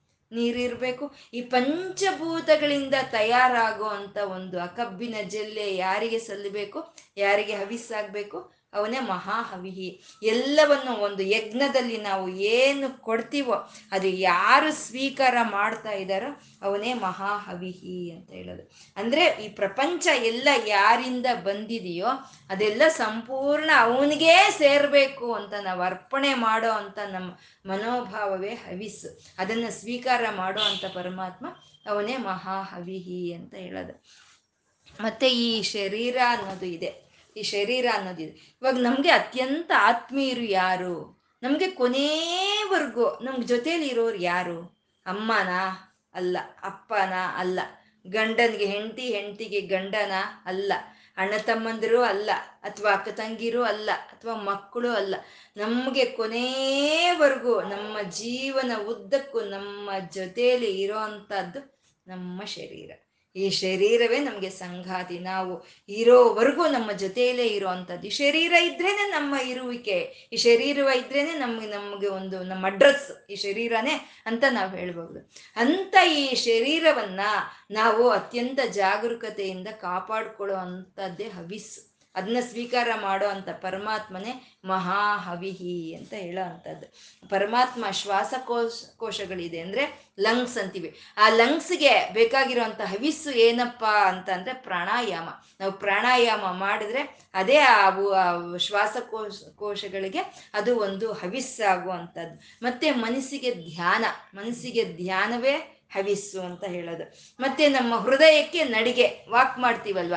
ಆ ನಾವು ಮಾಡೋ ಅಂತ ಒಂದು ನಡಿಗೆನೆ ಹೃದಯಕ್ಕೆ ಒಂದು ಹವಿಸ್ಸು ಅಂತ ಹೇಳೋದು. ಮತ್ತೆ ನಮ್ಮಲ್ಲಿ ಇರುವಂತ ಕರಳಿಗೆ ಒಳ್ಳೆಯ ಊಟವನ್ನು ಕೊಡೋ ಅಂಥದ್ದು ಈ ಆತ್ಮಕ್ಕೆ ಒಳ್ಳೆಯ ಆಲೋಚನೆಗಳನ್ನ ಮಾಡೋ ಅಂತದ್ದು ಈ ಪ್ರಪಂಚಕ್ಕೆ ಒಂದು ನಾಲ್ಕು ಒಳ್ಳೆ ಕೆಲ್ಸಗಳು ಮಾಡೋ ಇವೇ ಹವಿಸ್ಸು ಅಂತ ಹೇಳುವಂಥದ್ದು. ಈ ಹವಿಸ್ಸಿನಲ್ಲೆಲ್ಲ ಯಾರು ಸ್ವೀಕಾರ ಮಾಡ್ತಾ ಇದ್ದಾನೋ ಅವನೇ ಮಹಾಹವಿಹಿ ಅಂತ ಹೇಳುವಂಥದ್ದು. ಪರಮಾತ್ಮ ಸಮಸ್ತವನ್ನು ತನ್ನ ಒಳಕ್ಕೆ ತಗೊಳ್ತಾನೆ ಅಂತ. ಇಲ್ಲಿ ಬ್ರಹ್ಮ ಬ್ರಹ್ಮ ಶಬ್ದ ಅಂತ ಹತ್ತು ಹತ್ತು ನಾಮಗಳಲ್ಲಿ ಹೇಳಿದ್ರು ಹಿಂದಿನ ಶ್ಲೋಕದಲ್ಲಿ. ಇಲ್ಲಿ ಮಹಾ ಮಹಾ ಅಂತ ಎಂಟು ನಾಮಗಳಲ್ಲಿ ಮಹಾ ಶಬ್ದವನ್ನು ಹೇಳ್ತಾ ಇದ್ದಾರೆ. ಅಂದ್ರೆ ಈ ಮಹಾ, ಈ ಬ್ರಹ್ಮ ಅನ್ನೋದು ಎರಡು ಒಂದೇ ಅರ್ಥವನ್ನು ಕೊಡುವಂತಹದ್ದು ಎರಡು ಪರಬ್ರಹ್ಮನನ್ನ ಸೂಚನೆ ಮಾಡುವಂಥದ್ದು. ಆ ಬ್ರಹ್ಮ ಅಂತ ಹೇಳಿದ್ದು ವೇದ, ತಪಸ್ಸು, ಜ್ಞಾನಕ್ಕೆ ಹೇಳಿದ್ರು.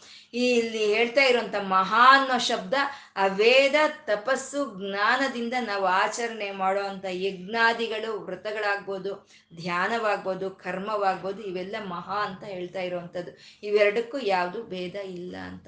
ಮತ್ತೆ ಯಜ್ಞವು ಅವನೇ. ಆ ಯಜ್ಞ ಮಾಡೋ ಅಂಥವನು ಅವನೇ. ಆ ಯಜ್ಞದಲ್ಲಿ ಇರೋವಂಥ ಯಜ್ಞಾಗ್ನಿನೂ ಅವನೇ. ಆ ಯಜ್ಞದಲ್ಲಿ ನಾವು ಹಾಕುವಂಥ ಹವಿಸ್ಸು ಅವನೇ. ಅಂದ್ರೆ ಅವನನ್ನು ಬಿಟ್ಟರೆ ಅನ್ಯವಾದಂಥದ್ದು ಈ ಪ್ರಪಂಚದಲ್ಲಿ ಯಾವುದು ಇಲ್ಲ. ಅವನು ಒಬ್ಬನೇ ಇದ್ದಾನೆ ಅಂತ ಯಜ್ಞವು ಯಜ್ಞ ಮಾಡೋ ರೂಪದಲ್ಲಿ, ಆ ಯಜ್ಞದ ಅಗ್ನಿ ರೂಪದಲ್ಲಿ, ಆ ಹವಿಸಿನ ರೂಪದಲ್ಲಿ, ಆ ಹವಿಸನ್ನು ಸ್ವೀಕಾರ ಮಾಡೋ ರೂಪದಲ್ಲಿ ಸಮಸ್ತ ಒಂದು ಇದರಲ್ಲಿ ತಾನೇ ಇದ್ದಾನೆ ಅಂತ ತೋರಿಸ್ಕೊಡೋ ಅಂಥದ್ದು ಒಂದು ನಾಮಗಳೇ, ಶ್ಲೋಕಗಳೇ. ಇದು ಮಹಾಶಬ್ದದಿಂದ ಶುರುವಾಗ್ತಾ ಇರುವಂಥದ್ದು. ಅವನು ಮಹಾಕ್ರಮ ತನ್ನ ಪುಟ್ಟ ಪುಟ್ಟ ಹೆಜ್ಜೆಗಳನ್ನು ಇಟ್ಕೊಂಡು ಸಮಸ್ತ ಲೋಕಗಳಲ್ಲಿ ಆಕ್ರಮಿಸ್ಕೊಳ್ಳೋ ಅಂತ ಅವನು ಮಹಾಕ್ರಮ. ಒಂದು ಕ್ರಮಬದ್ಧವಾಗಿ ಪ್ರಪಂಚವನ್ನೆಲ್ಲ ನಡೆಸ್ತಾ ಇದ್ದಾನೆ. ಮಹಾಕರ್ಮ, ಅವನು ಮಾಡೋ ಅಂತ ಒಂದು ಸೃಷ್ಟಿ, ಸ್ಥಿತಿ, ಲಯ, ಕಾರ್ಯಗಳೇ ಅವೇ ಮಹಾಕರ್ಮಗಳು ಅಂತ ಹೇಳ್ತಾ ಮಹಾತೇಜ, ಅತ್ಯಂತ ಬಲಶಾಲಿಯಾದಂಥವನು, ಅತ್ಯಂತ ಪರಾಕ್ರಮ ಹೊಂದಿರೋ ಅಂಥವನು. ಸೂರ್ಯ ಚಂದ್ರಾದಿ ಗ್ರಹ ನಕ್ಷತ್ರಗಳಿಗೆ ಎಲ್ಲ ಪ್ರಾಣಿ ಪಕ್ಷಿಗಳಿಗೂ ತೇಜಸ್ಸನ್ನು ಕೊಡ್ತಾ ಇರುವಂಥವನು. ಮಹೋರಗಹ ಮನಸ್ಸಿನಿಂದಾನೇ ಬಂದು ಎಲ್ಲ ಕಡೆ ಆಕ್ರಮಿಸ್ಕೊಳ್ಳುವಂಥ ಜ್ಞಾನ ಸ್ವರೂಪನು ಮಹಾಕ್ರತುಹು. ಯಜ್ಞಗಳ ರೂಪದಲ್ಲಿ ತಾನೇ ಇದ್ದಾನೆ. ಮಹಾ ಯಜ್ವ ಯಜ್ಞ ಮಾಡೋರ ರೂಪದಲ್ಲಿ ಅವನೇ ಇದ್ದಾನೆ. ಮಹಾಯಜ್ಞ, ಆ ಯಜ್ಞವೂ ಅವನೇ.